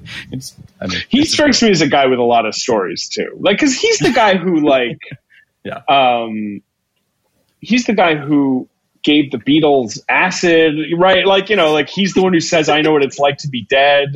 That that that right? Isn't that isn't that the, the Yeah, urban yeah. legend? Like that was a line that he said to Paul McCartney at a party or whatever. Like he's been around, and of course, then uh, also he's Hollywood royalty. Like his dad Yeah. is one of the great golden age actors. Like so, I'm sure Peter Fonda is overflowing with like the kind of showbiz stories that Steven Soderbergh would just like. Like yes, as much as possible, give it to me. But I had a real, uh, cast him. right. Did you you read that right? That Yeah. apparently Really? Soderbergh had to be convinced by Dobbs to Yep. cast Peter Fonda. I don't know who he had in mind. That's Um, nuts though- because Fonda's so well cast. yeah, right, right. I mean, I, it does strike me in, in some ways as a role that a lot of a lot, a lot of interesting actors could have done interesting things with it, but it would never have been the same. Sure. Yeah. Um, yeah, no, there's a lot of takes on that role that you can Yeah. offer up, I guess. Um, yeah, I, I, I the so the the fight at the end, the the gunfight at the end. Um, I kind of love how not great Soderbergh is at shooting action. Like- yeah, and and also just no one in the movie is particularly good at shooting people. like everyone's just kind of like Yeah. it's probably how it would go, right? Like best. Yeah. everyone's kind of clipping each other, Yeah. kind of Yeah, they're firing hitting wildly. The shoulders, security they're guards, yeah.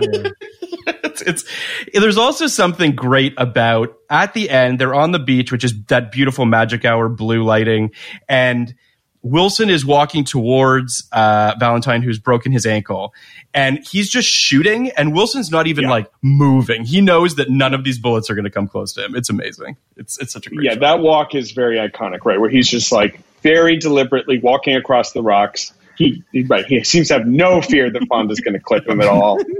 Um, and again, there's another movie where it's like he's a Terminator, he reaches his kill, and he executes. And then instead, of course, you have this nice, you know, quote unquote, nice moment um, of him sort of putting all these flashbacks, these that have been like unfolding throughout the movie together.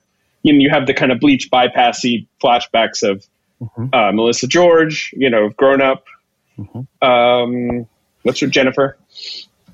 And the the, the the the poor cow stuff and the, the the flashbacks with her as a kid and all that stuff.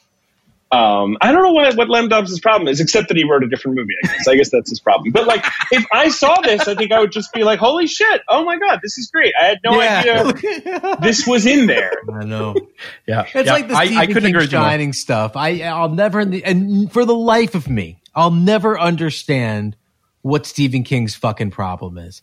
Because even if you think that you that that you wrote something different and that there's a better version with Steven Weber on ABC, that you ultimately you have to respect that this is that, that what Kubrick did with your piece of your your piece of literature is so important for the world. Like, I, you did it. Go ahead, Dave.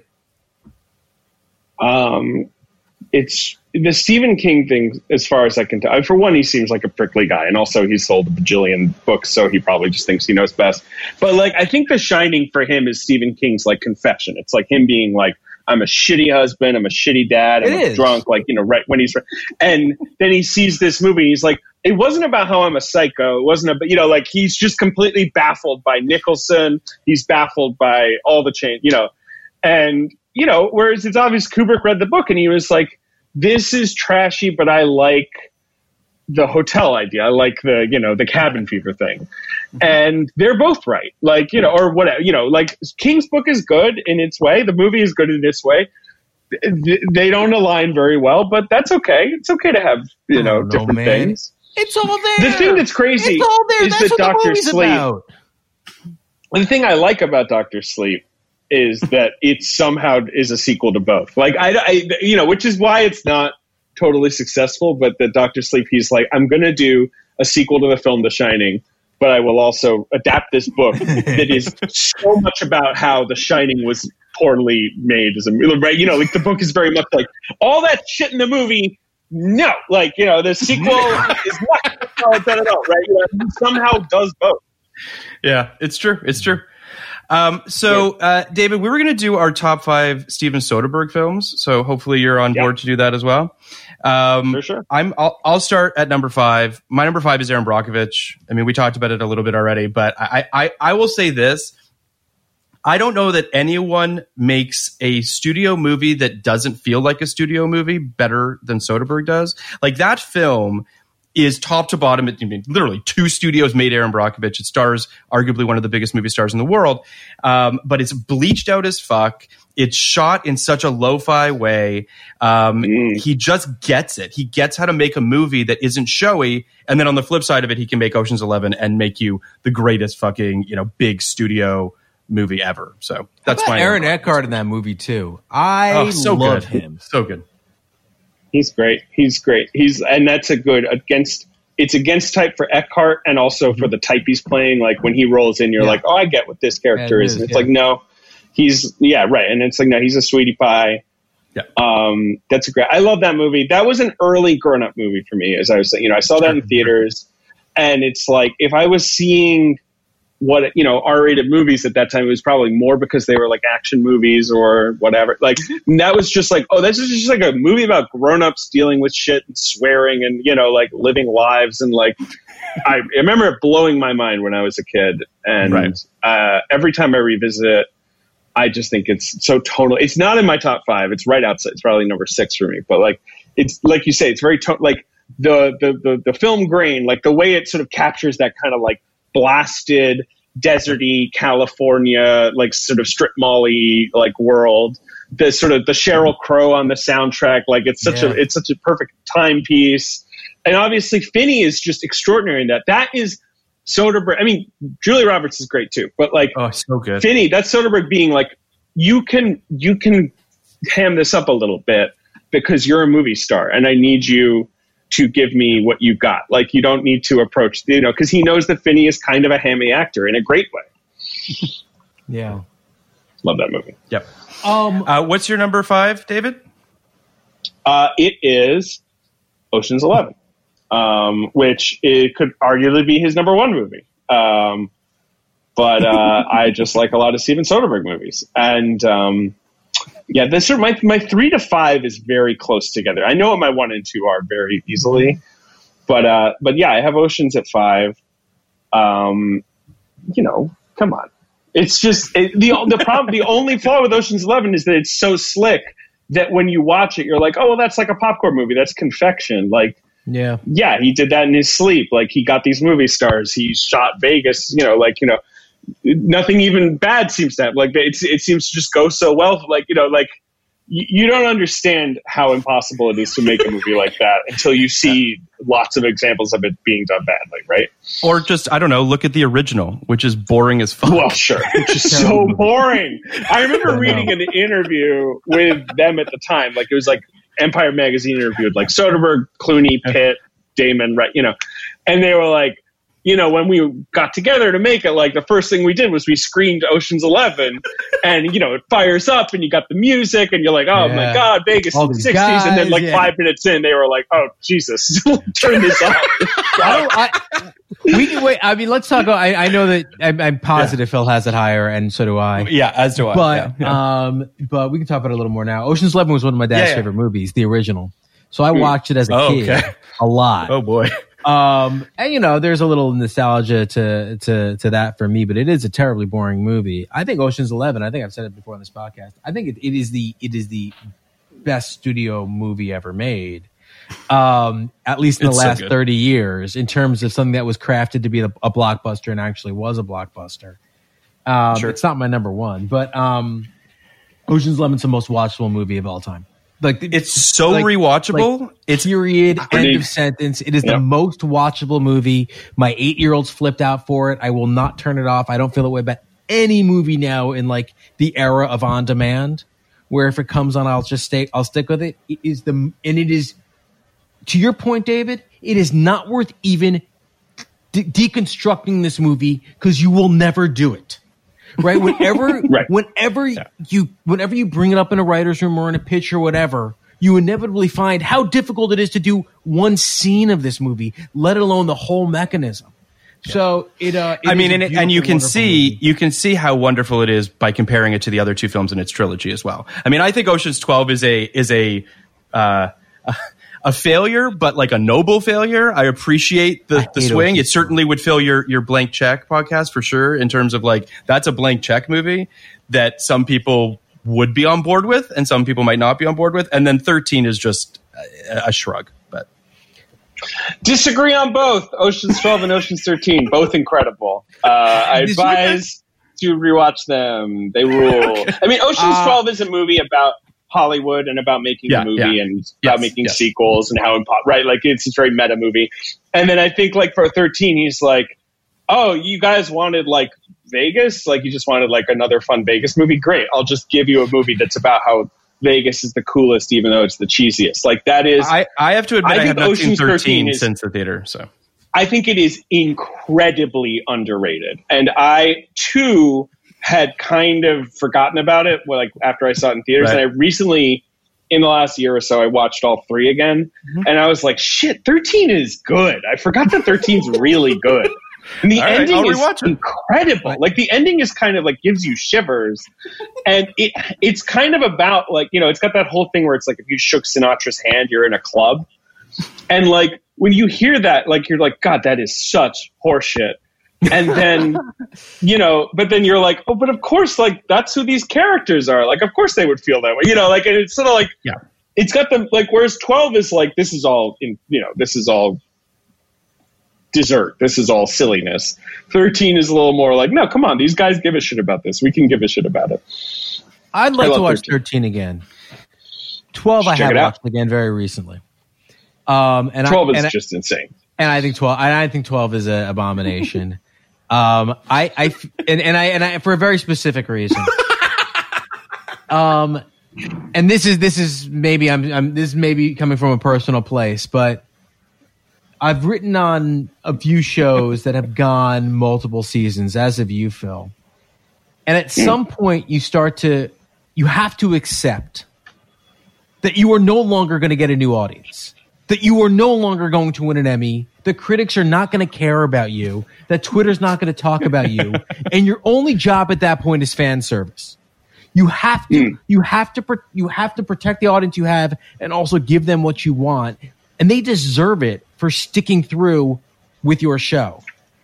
For Soderbergh to come after Ocean's Eleven and make a esoteric French new wave adjacent film about jerking each other off, um, Hmm. essentially, that isn't for anybody who loved Ocean's Eleven is such a No, not fucking really. insult to people No, who love great. that movie. Fuck and I, you. I, I-. I I I. I, I I think it is it is so it is so condescending and patronizing. So to your point, Ocean's thirteen point, to do that to do it thirteen under duress kind of bothers me too.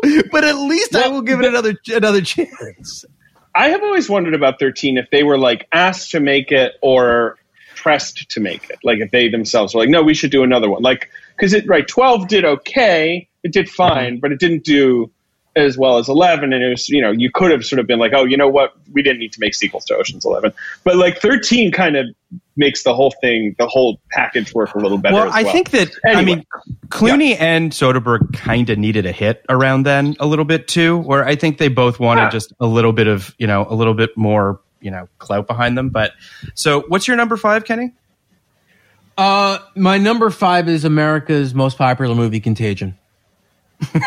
Contagion rules. Uh, God, what a good movie. Yeah, it's a gr- it's a great movie. It also has some of that like you know what's going on in three seconds, um, and you're right in the middle of it. It's so fucking scary, and uh, it's obviously you know we're living through it, so it's pretty amazing. But um, yeah, it, it, it, but it has that sort of competence porn angle as well, where it's like it's kind of great to Yeah. see people who like are good at their jobs and know what they're doing. I mean, it's also got that thing. And Contagion's Contagion and Ocean's Twelve are right outside my five, so that's one reason I'm sort of like in on them. Um, but uh, I was talking to Alex Ross Perry recently, who's been on my show a bunch about it. I guess because we were talking about the phenomenon of people watching it, and he's like, "That movie, it's like black screen, cough, cough." Day two, like you know, where he's just like it gets into to the rhythm of all of that so quickly. Like he's so good at knowing the skeleton of those kinds of like these kinds of genres Yeah. and and knowing when to to to pull out and when to just sort of like barrel through. This is, I think, this speaks to why Ocean's Ocean's Twelve bothers me so much because most of his movies, It's him being like these things are silly, you know. well, he has such faith in the audience. He, he, he, he, he, in general, he thinks his audience is at least somewhat film literate, that they don't need the bullshit explained to them. And Ocean, Ocean's 12 feels like, it feels like he's basically saying, can you go with me here? Can you do this with me? Like, it's, it, I don't know. It bothers It's a me. test. But, uh, it, it's a, it is a test to the audience for sure. I agree with um, that. but, I think he I, likes. I do love Contagion. I think Contagion was an and an, also just an incredible mu- movie going experience. It's it does this thing that that Outbreak did too. I love Outbreak, where you're sitting in the theater and looking around at everybody in there with you and being like, "Holy shit, I'm pretty close to you." You know, like, Sure, holy sure, sure. shit, you Sure. could kill me with a cough. So it's good. Um, my number four is the limey. We don't need to talk about it anymore. We've talked about it for an hour and a half. But um, that's my number four. What's your four, David? The limey. I went a little higher with the limey, just a, just a tad. What But you? that What's means- your four? Ken? That means I get to be the one to introduce a conversation on Magic Mike, great movie. one of the greats. Uh, Magic Mike's a great movie. I think I cite Magic it's Mike so much fun. along with Boogie Nights and Jerry Maguire. Uh, those are probably the three most cited movies by me when I'm pitching shit out. There's just something about Magic Mike, scene by scene, the structure, the way that I, I will never get over the way that Alex Pettyfer is introduced as protagonist and it changes midway through. I fucking love that. Um, I love the excitement. I love the guys. I love everything about it. I think it's a it's a really incredible movie, and it's also like very slyly um, a really big moment in kind of uh, taking taking the knees out of toxic masculinity in this country. Sure. A lot of It's- men would not watch it when it came out and found Mm-hmm. it eventually and realized this isn't so scary. So I think that's kind of like a sneaky little legacy of the movie as well. I fully agree. It also feels like an Oscar snub to me that McConaughey didn't get one. Oh, huge snub. Yeah. Like that. That to me Um, I feels forget like why. I forget why too. Is and and forgive me. Is it? It's after or is it before Dallas Buyers Club? It's before. Um, and I think that Dallas Buyers Club is partly his win and his kind of like the McConaissance thing is partly uh, them being like, we know we whiffed on on not getting you in there for Magic Mike. Yeah. Uh, I can't remember. I mean, the thing about Magic Mike is, I'm sure it was the reason it didn't get a hit. It was it was it was seen as like a somewhat trashy movie, right? It's about strippers, but like it was a huge box office hit. That is, it's a hit on the level of Ocean's Eleven in terms of like it's a little bit of a re like Soderbergh had been a little bit in the wilderness again for a few years, like making stuff like The Good German and Bubble. Um, Yeah. and like and he and he's taking on this ca- this genre you know he's making a male stripper movie which um no one had, certainly had ever made a successful box office hit uh, out of that you know um, work environment and even female stripper movies even like showgirls or striptease like were bombs and i think were sort of like critically dismissed and sort of seen as like oh god that's like that's too lurid and like he threads that needle so perfectly it's it is kind of him being like yo i can make a really crowd pleasing hit out of a thing you might not think of And the other thing is, Channing wasn't considered to be a a, a, star or a serious actor. He at that was- point. He was not serious taken seriously right he was He was also pretty seen, like he's a pretty Yeah. boy he's a model he's a dancer right you know like come on like to, to give me a break Yeah. Yeah, It's- it's, it was. I remember being in.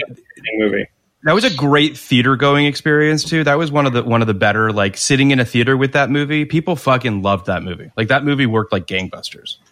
Um, but yeah, uh, my number three is a movie that didn't work like gangbusters. Uh, Solaris. Um, I Mhm. love Solaris. I saw it. I think I saw it two or three times in the theater. Um, it just really worked for me. But again, like this is him in kind of limey mode in doing like a tone poem, memory play. You know, very sort of a very light script. Like there's not a lot of dialogue in that movie. It's really just about you know, um, something that Lem actually talks about on the commentary track, which is this fallacy he feels that movies can't show the thoughts of a character, that you Yeah. have to like say them. And I think that this idea of telling it's, it's very Terrence Malick, right? It's the idea of like a visual poem and what that elicits and what you kind of bring to it and your baggage or your life that you and, and Solaris to me feels like one of those films similar to the Tarkovsky original of like what are you bringing to this movie and what you bring to it is what you're going to get out of it and I think it's Clooney stretching muscles that he hasn't really done before up until this point. Um, really kind of pushing himself. I know it was supposed to be Daniel Day Lewis, and I certainly would have loved to have seen that movie. Yeah, I like um, but but I and it just and and Cliff Martinez's unbelievable score. It's beautifully shot. It's produced by James Cameron. Um, I was kind of hoping you guys were going to do a, a an episode in your Cameron uh, miniseries on Solaris because he produced it, but but it's just it's it's I think it's a fascinating movie. I don't know what your thoughts are, David. Uh, I'm going to hold off because that's going to show Oh. up later. Yeah. All right, I, Um, but I'm a huge fan. Love Solaris. I, I, it would be five A or five B. I mean, I only wrote down six movies, so I put Contagious. I put Contagion above it. Um, yeah, frankly, because I didn't want to lead the conversation on Solaris. But um, I love, I love it. I remember sitting in the theater and uh, what's just, just, just, just having it wash over me. It's an incredible movie. Yeah. it's an incredible film. Uh, what's your number three, David? My number three is Sex, Lies, and Videotape, which is something I wrestle with because in way it's it's a dated movie in some ways, and like I I feel like Soderbergh might roll his eyes at me putting it high because to him he might be like, well, come on, like I I've done so much since then, and that was such a like you know get on the map movie versus, but I still think it's a pretty undeniable thing, um, and I still think like it, take away the videotape, but it's still a pretty current movie about sexual politics. Yeah. Surprisingly so, given that it's like more than thirty years old, I, I, and everyone in it's so good. I consider putting it on too, and on an early list before I went through the whole filmography. It was there for me. Um, just subject matter. Just I remember watching it in college and uh, oh, just being so shocked by what someone was willing Yeah. to put on film. Uh, no pun. And uh, so I really, I really, really love that movie. It's it's a it's kind of a, a cornerstone movie for me. It's funny to think about which- that. he- I don't think of him as a shocking filmmaker in general. It's not like he then is like, yeah, I'm going to be the guy who puts it all out there in my movie. You know, like he's as good a studio filmmaker as he is an indie filmmaker.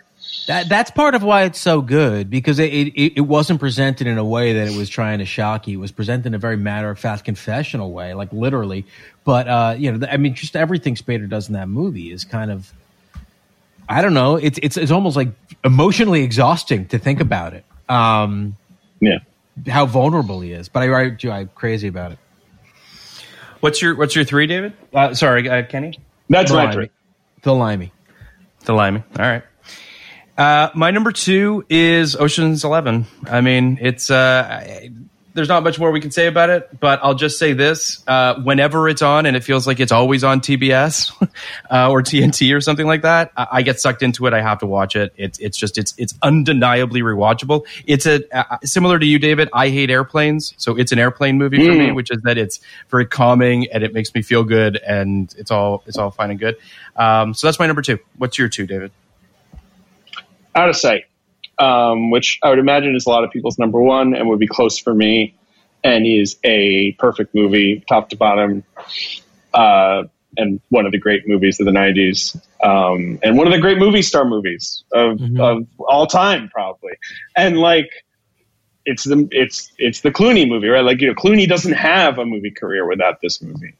Yep. Um, if you think, you know, and it's the I don't know the template for like every noir movie, and it's uh, like that comes since, and it's it, it's a career highlight for pretty basically every single actor who's in it, and I've watched it a million times. It's a it's a perfectly edited movie. It has one of the best love scenes I think ever put in film, where they're you know intercutting between them having the conversation and taking their clothes off. Like I, you know, th- it's just one of those special things where it feels like everyone's getting together to be like, let's have a good time and make this really fun movie that's kind of like a bit of a throwback and a you know you know pulpy and romantic and silly and sexy and you know uh and they just it just like every single ingredient was perfect and thus the most sort of like perfect version of that movie was created Yeah, it's it's one of those films where you know it it also revitalized a genre a little bit. Like I, I think that it's it's an unsung hero in a lot of ways in terms of like obviously Tarantino was the guy that that sort of changed the way people perceived all those kind of schlocky films from the from the past. But this film found a way to do that in in a in a more subtle way. If we're being honest, like it's not a movie that's rubbing your face in how cool it is. It's just effortlessly cool. Uh, Scott Frank's script is is unbelievable. Um, and it's, you know, Jennifer Lopez obviously had a moment last year with Hustlers, which is a tremendous movie and she's great in it. Um, but anyone who was surprised that she was capable of that performance has not seen Out of Sight because she is fucking fantastic in Out of Sight. Amazing. Um, yeah. So I, I'll do. I'll do two. Um, And, I'll do two and one because it's you know Mhm. here we are. Uh, Ocean's Eleven is two. Out of Sight is one. Um, same with me. Yeah. for every, for everything David said. I mean, like this is it, it's it's, and I I think you really hit the nail on the head for me, David. I don't. I don't get the feeling that anybody went into that movie thinking they were going to make one of the great movies of the '90s. Um, there, right there's not that ambition like Yeah. that can sort of choke a movie out right like that kind of like this is it like you know like which even oceans 11 has that kind of swagger Yeah. out of sight's just like hey we're making a fun movie like it's an elmore leonard book like this will be fun Yeah. and and I think that there were a lot of movies like this made throughout the '90s that that weren't nearly as successful. Like, I mean, The Long Kiss Goodnight reminds me of this to some extent. Get Shorty reminds me of this, of course. I mean, there's um even a dumb movie like Reindeer Games reminds me of this. Like, there are a lot of movies that try to do something like this uh, because it is, you know, such a sexy premise. But there, but this is just like it's just a shooting Yeah. star. I, I love every I- fucking I- I- second this movie. It's Can the I ask a movie I wanna question to, to, to, I have a question for you. I have a real quick question for you guys because both these films came out in 98. Um, which do you like better, Out of Sight or Jackie Brown? jackie brown's 97 not 98 you crazy it? person Is it yeah it? christmas 97 this fucked christmas papa's got a brand new bag My apologies. My, well, the, the question the question still stands because they're both Elmore Leonard, you know, adaptations.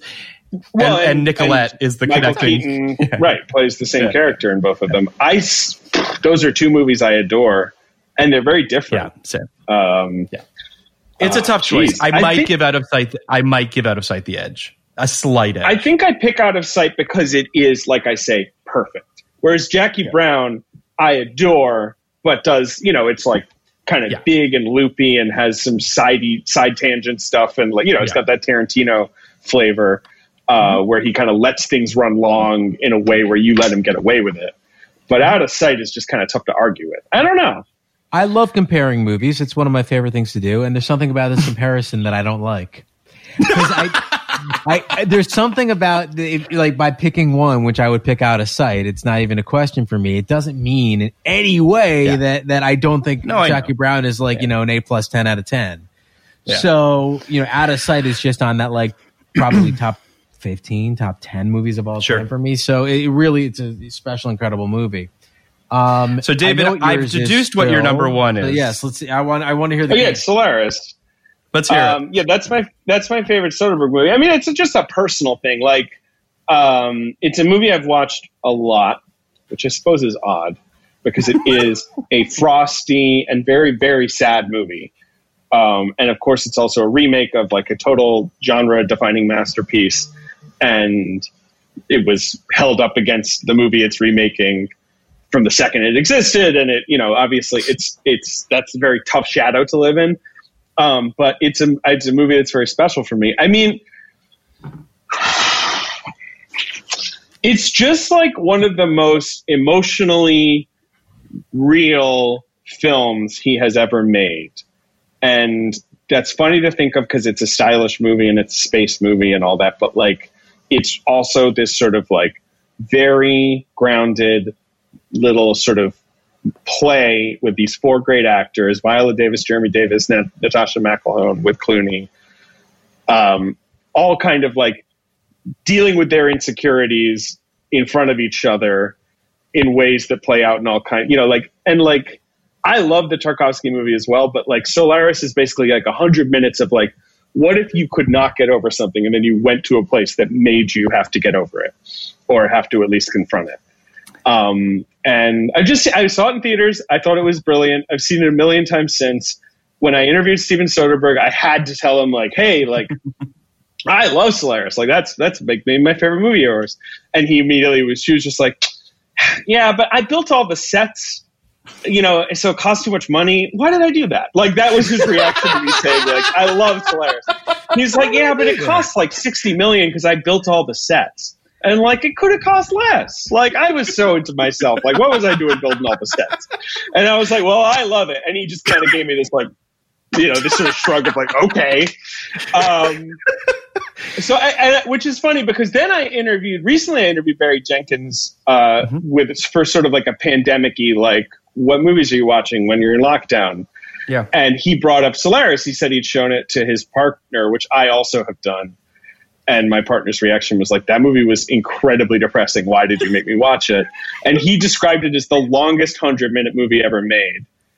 Uh, Well, it which, is. You know, it. it because it's not a long movie, but it does feel like yeah, yeah. I, I, you know, I, I, you, you know. I'm happy I didn't leave the conversation because I think I would have called it a two and a half hour movie. no, it's like ninety minutes. Uh, right. It's Yeah, not. It's yeah, not even yeah. hundred minutes long. Yeah. And yeah. and But his, his he partner's- said, you know, his he, partner's Lulu Wang, right? That's right. Yes. I'm guessing and she she, had never it. seen it, and I think so. Yeah. And he said he knows Soderbergh, right? He's not good friends with him, but he knows him, and he's talked to him over the years, and that anytime he brings up Solaris, Soderbergh like kind of doesn't talk about it. He's just like sort of, sort of like, eh, I don't want to talk about it.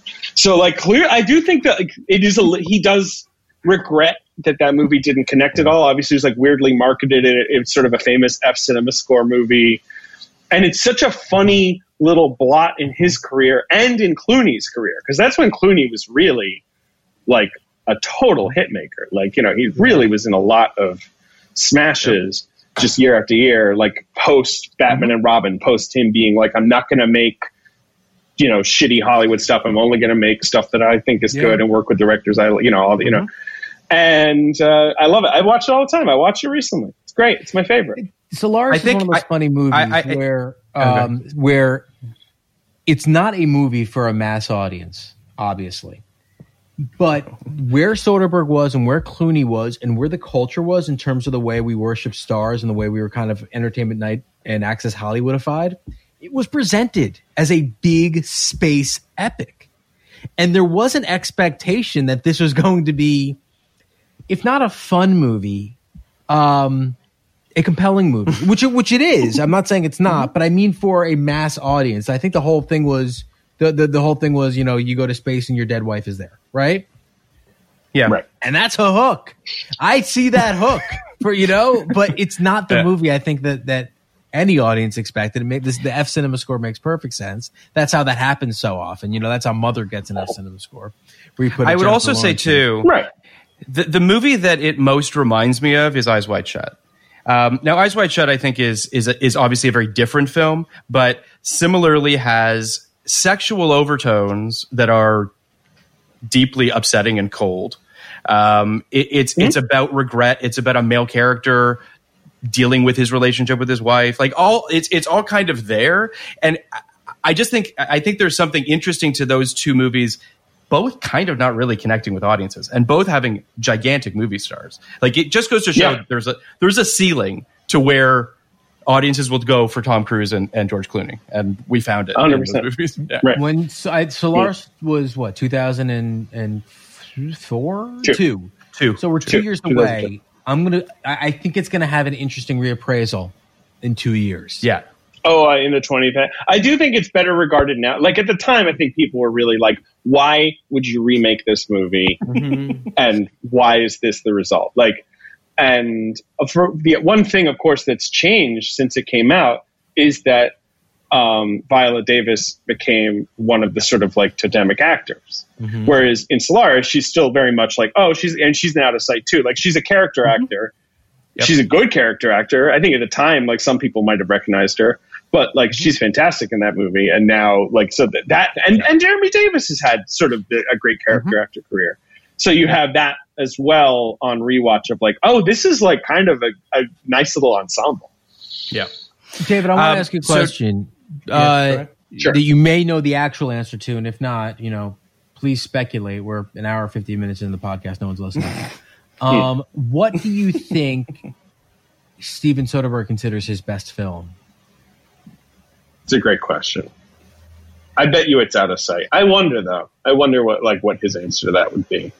Maybe it's traffic. I mean, like it's funny how traffic is kind of ignored now. Like it's sort of a dated movie. Yeah, Um, it's got his color filter thing, which at the time was sort of fun and now has become such a trope that I think Yeah. people are really sick of it. Like, oh, you know, you're lighting Washington in cold blue lights and you're lighting Mexico in this sort of like dusty orange. Like, um, whereas at the time, I think it was just like, it's just a good way to differentiate between all the timelines. Yeah. Um, but uh, I so you know, I, I I would I would hazard a guess that it's out of sight because everything just worked with that. But I wonder if he has like a personal favorite that he would go to the mat for. It's interesting. Like Che? Che? Said Prasik. Che is not bad. I like Che. Che Che is it's you know it's a long one. It's, It's a it- it- long it's a tough hang. Like if you do them both, which you kind of should, because like they, they're very Yeah. you know it's very much a two part movie. Like it's not like they're separate films. It's not like it, where you. But uh, there's a lot of great one. stuff in Che. Um, right. Phil said to me on text before that there was a movie that that he expected you to have and that he had. I'm that's obviously Solaris now. What I, I see. thought it would be, and there are just two more movies I want to just kind of touch on real fast. I thought it would be The Informant for whatever reason. Really? Be, because I loved Solaris and I hate It's a The good Informant. movie. It's a good movie. But um, I thought it would be the informant, and I thought, uh, and then also, um, you know, obviously it doesn't quite. It, it didn't make any of our lists, and I understand why. But Beyond the Candelabra, I think, does deserve a little mention as a a, a later term Soderbergh movie that really kicked ass. it's phenomenal. And, and you know, I'm I'm I'm thrilled that it didn't end up being the last movie that he ever made, but you know, it was an interesting uh, bow out. You know, at the time, it, it certainly felt like you know um, the end of something. Yeah, it's it's a great movie. Michael Douglas is tremendous in that film. I mean, i i he's really really So is really good Damon. in that movie. Yeah, Yeah, Damon is Um, fantastic. Damon supporting Damon is always good. Like he's one of the most underrated supporting actors, and obviously Soderbergh's used him supporting a lot because he's sort of supporting in all the Ocean's movie. Like the joke in the Ocean's movies, right? Is sort of like Yes. Clooney and Pitt of the Stars, and Damon's like, "I'm a movie star too," and they're like, "Oh, okay." It might, it might be the best part of that movie. the way, right. And the way he pops up in like in Che, in uh, Contagion, right? You know, like he in behind. You know, he's always. Uh, and I, I like the informant. The informant is more like maybe outside the top ten for me. Like I, I've only seen it once or twice. same. Some I liked people- it. Some people really It's a- yeah. truly love that movie like deeply, but uh, I didn't know if that was you, Phil. And then um, I one other thing I wanted to yeah. oh yeah, the one other thing I wanted to ask if you don't let's we can keep talking informant. I'm down.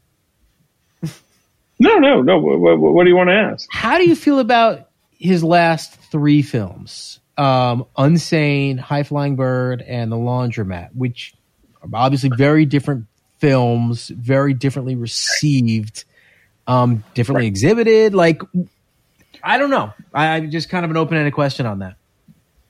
I really loved High Flying Bird, which I think is a pretty smart movie. I've seen it again. I've uh, I enjoyed it both times. I saw it in a theater because they screen movies for critics, even if they're Netflix. Uh, like you know whatever you know, which is funny because no one saw that movie in a theater. Um, but I saw it on Netflix later. I think I think that's a brilliant movie. I think like that is his sort of formal experimentation working best because it's matching with a movie that's about like why don't we experiment with the form that is the, the business of the NBA. Um, the laundromat I did not like at all. I remember like kind of being dialed into the first 20 minutes and then it just totally lost me when it's sort of like dipping into the various sort of plots of like here are various people who are affected by this and Mm-hmm. some of the plots kind of worked for me and others i was zoning out and it did the Meryl reveal at the end is is the absolutely Meryl reveal is baffling and like like I would need to watch it a bunch more to even try and sort of figure out what he's trying to get at with that and I didn't like the movie enough. But Unsane is a movie that when I saw it, I think I was still in that mode where I was like, well, it's just great that he's making movies again, so this Yeah. is cool. And I remember thinking it was a pretty good ride, but I don't remember it that well. It also uses the cell phone thing kind of well, right? Because it feels like a movie uh-huh. that's been smuggled out. But like, it wasn't a movie that like stuck with me where I'm like, this is like a top ten, top twenty movie of the year for me. right. I know that's a movie Phil and I both I felt like we, we couldn't hazard.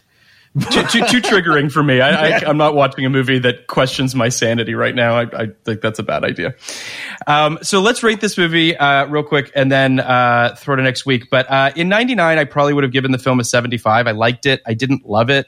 Uh, it absolutely fucking slayed me this time around. Uh, before the podcast, I'd give it a 90, and probably after I give it a 91 or a 92. I, I think it's, I think it's a near perfect film. Um, I absolutely adored it. Uh, what did you think, Kenny? Uh, I'd say in, in in 2000, 2001 when I first saw it, uh, it's Sure. an 80. We watched it. I watched it a ton of times. Um, I loved it. I hadn't seen it in about 15 years at least. I gave it an 86 after this. I do think we didn't discuss it. I do think it slows down a little bit in the middle. Um, and it does kind of lose the momentum. But uh, when Nicky Katt comes, comes in, it gets it back in a major way. It kind of supercharges the movie. That said, I mean, we're talking about, you know, very, very small level of disagreement. I, I am going up. I do think it's incredible. I'm going to give it a 91. Yeah, it's a 90 for me. It's like a four and a half out of five for me, for sure. And top 10 of 99 for me, I believe. it's, it's, it's Let me check my list. I have it seventh in my. Oh, you do? Can you Yeah. can you give us the list again? I know you did with Can you- Mystery Men, but Can I- you I- read us your list, David? I want to. I w- It may it may have changed. It changes all the time. My list always change. Number one, Eyes Wide Shut. Two, The Matrix. Three, The Iron Giant. Four, Straight Story. Five, The Insider. Six, Blair Witch. Seven, Limey. Eight, Being John Malkovich. Nine, Mr. Ripley. Ten, Rosetta. Those are my Oh, ten. yeah, but knew honestly, it was, it was That's unusual. a great. That's a great list. It's a great there's list. Oh, was Beau thirty Travail- was Beau great Travail on movies your that list year. You know, point? or was Beau Travail? Beau Travail. that? I, I Or Travail, excuse me. I have that as a 2000 movie because of it was released in America in 2000. That's a difficult one for me because I know it's 99 by calendar, like, but I have that on my 2000 list. Well, we're I go definitely by American. Do it because we just we take anything that could possibly be considered 99 and, and eat it up. We're doing audition Yeah. later today. But Nice. Um, so next week we have uh, your friend Joe Reed coming on, uh, David, to do Cool. uh, the the Messenger. What are your thoughts on Luc Ah. Besson? talk about another director who made one of his less lauded movies. Good guy. Um, I I I think I have seen him. I think I saw it on TV when I was a teenager. I have no memory of it. What's I remember having like as typical for Luc Besson, these very like showy battle sequences that are are striking. But I also remember it kind of being like insanely meandering and super long. Like Two hours and forty five minutes. So exciting to watch. Right. um, and What you are- know he's a fucking troublesome guy. He's a troublesome guy. What what what are your feelings on on? I mean, taking the, the the personal out of the equation because we all know that he's obviously a problematic dude. What are I mean? What are your thoughts on his films, like on The Professional, The Femme Nikita, or you know, are you a fan or not? I, I, I like him as a stylist. I Yeah. like, you know, I have always thought his films were mostly flash in the pan, except for the sci-fi movie. I really do love The Fifth Element and Valerian because they have that kind of um, very sincere, goofy outlook. Like, whereas like The Professional is kind of like a nasty movie. Like, again, it's very cool. It's very stylish. Jean Reno is very good in it. But Yeah. like, and same with like La Femme Nikita. Like those movies are kind of like they're a little gross. Um, whereas like the Fifth Element is so sweet, like it's such a children's movie in a way. It is. Um, and the same for Valerian. Uh, Lucy is also a movie that kind of like It's batshit. Like kind kind of quietly. is- yeah, yeah. It's just funny because he's made like terrible movies. Like he strikes me as someone who's really slapdash. He had that like weird period post Fifth Element where the messenger kind of ruins him, and he mostly produces. And when he directs, it's like you know uh, animated films or like shit like The Family and The Lady, which like those are awful movies. So it's like there's no there's no consistency with the guy. Even Yeah, though I forgot about The Family. and, like, The family isn't the family other the one with uh, with with Dianna Agron. Michelle Pfeiffer? Yeah, yeah. It's a The family is Michelle Pfeiffer and De Niro. Yeah. yeah. Fucking I- the other, the cinéma du look guys, right? This sort of '80s poppy Mm-hmm. French directors. Like you have Leos Carax, who doesn't like he doesn't make a movie unless he really wants to make it, and his movies are unlike anything else. And you have Jean-Jacques Beineix, who like Diva and Betty Blue, like those are crazy movies. Like. Mm-hmm. Like I don't know, like you know, Besson feels a little more like he was like I can be sort of a Spielberg, but it means he takes a lot of shots he misses, and yeah, apparently he's. I, I think that he's Oh, he's a guy who he's a guy who just didn't have a third act to his career. You know what I mean? Like those his early French films are really interesting. He has some you know a couple big studio hits, and then it, it really just sort of goes kind of nowhere. But I think, the fifth, I think the fifth yeah. element is as good as it gets. Um, It's great. It's great. I- I- truly, like if Fifth Element's almost like Moulin Rouge for me in that it's everything, right? Like Sure, it is. sure. It is the most cinema, which is my favorite genre. Um, but uh, he he doesn't really Yeah. do it again. I mean, maybe I never saw Valerian. Is Valerian really that good? Valerian's insane. Did you? Were you? Great. Was that? It's a great movie. Great I, I, Great. I, I know you guys will never do Besson on your podcast because you know, let's not shine a light on a guy who's obviously problematic. But it would be a very interesting miniseries for you guys to do. Uh, yeah, I think at this point he's pretty much off the table for us. He's always been tough for us because you, there's this chunk of shit in the middle that you would like. Do you compress? Do you like try and do them really fast or something? If you're approaching him as a filmography, but now it's also just like I don't know, like Yeah, let's no, I agree. forget. yeah, like, yeah. Well, David, thank you so much for coming on. We really, really appreciate it. Um, this was a blast. Yeah, it's the best. Uh, of course. Uh, thanks for having me, guys. It's fun. It's always fun.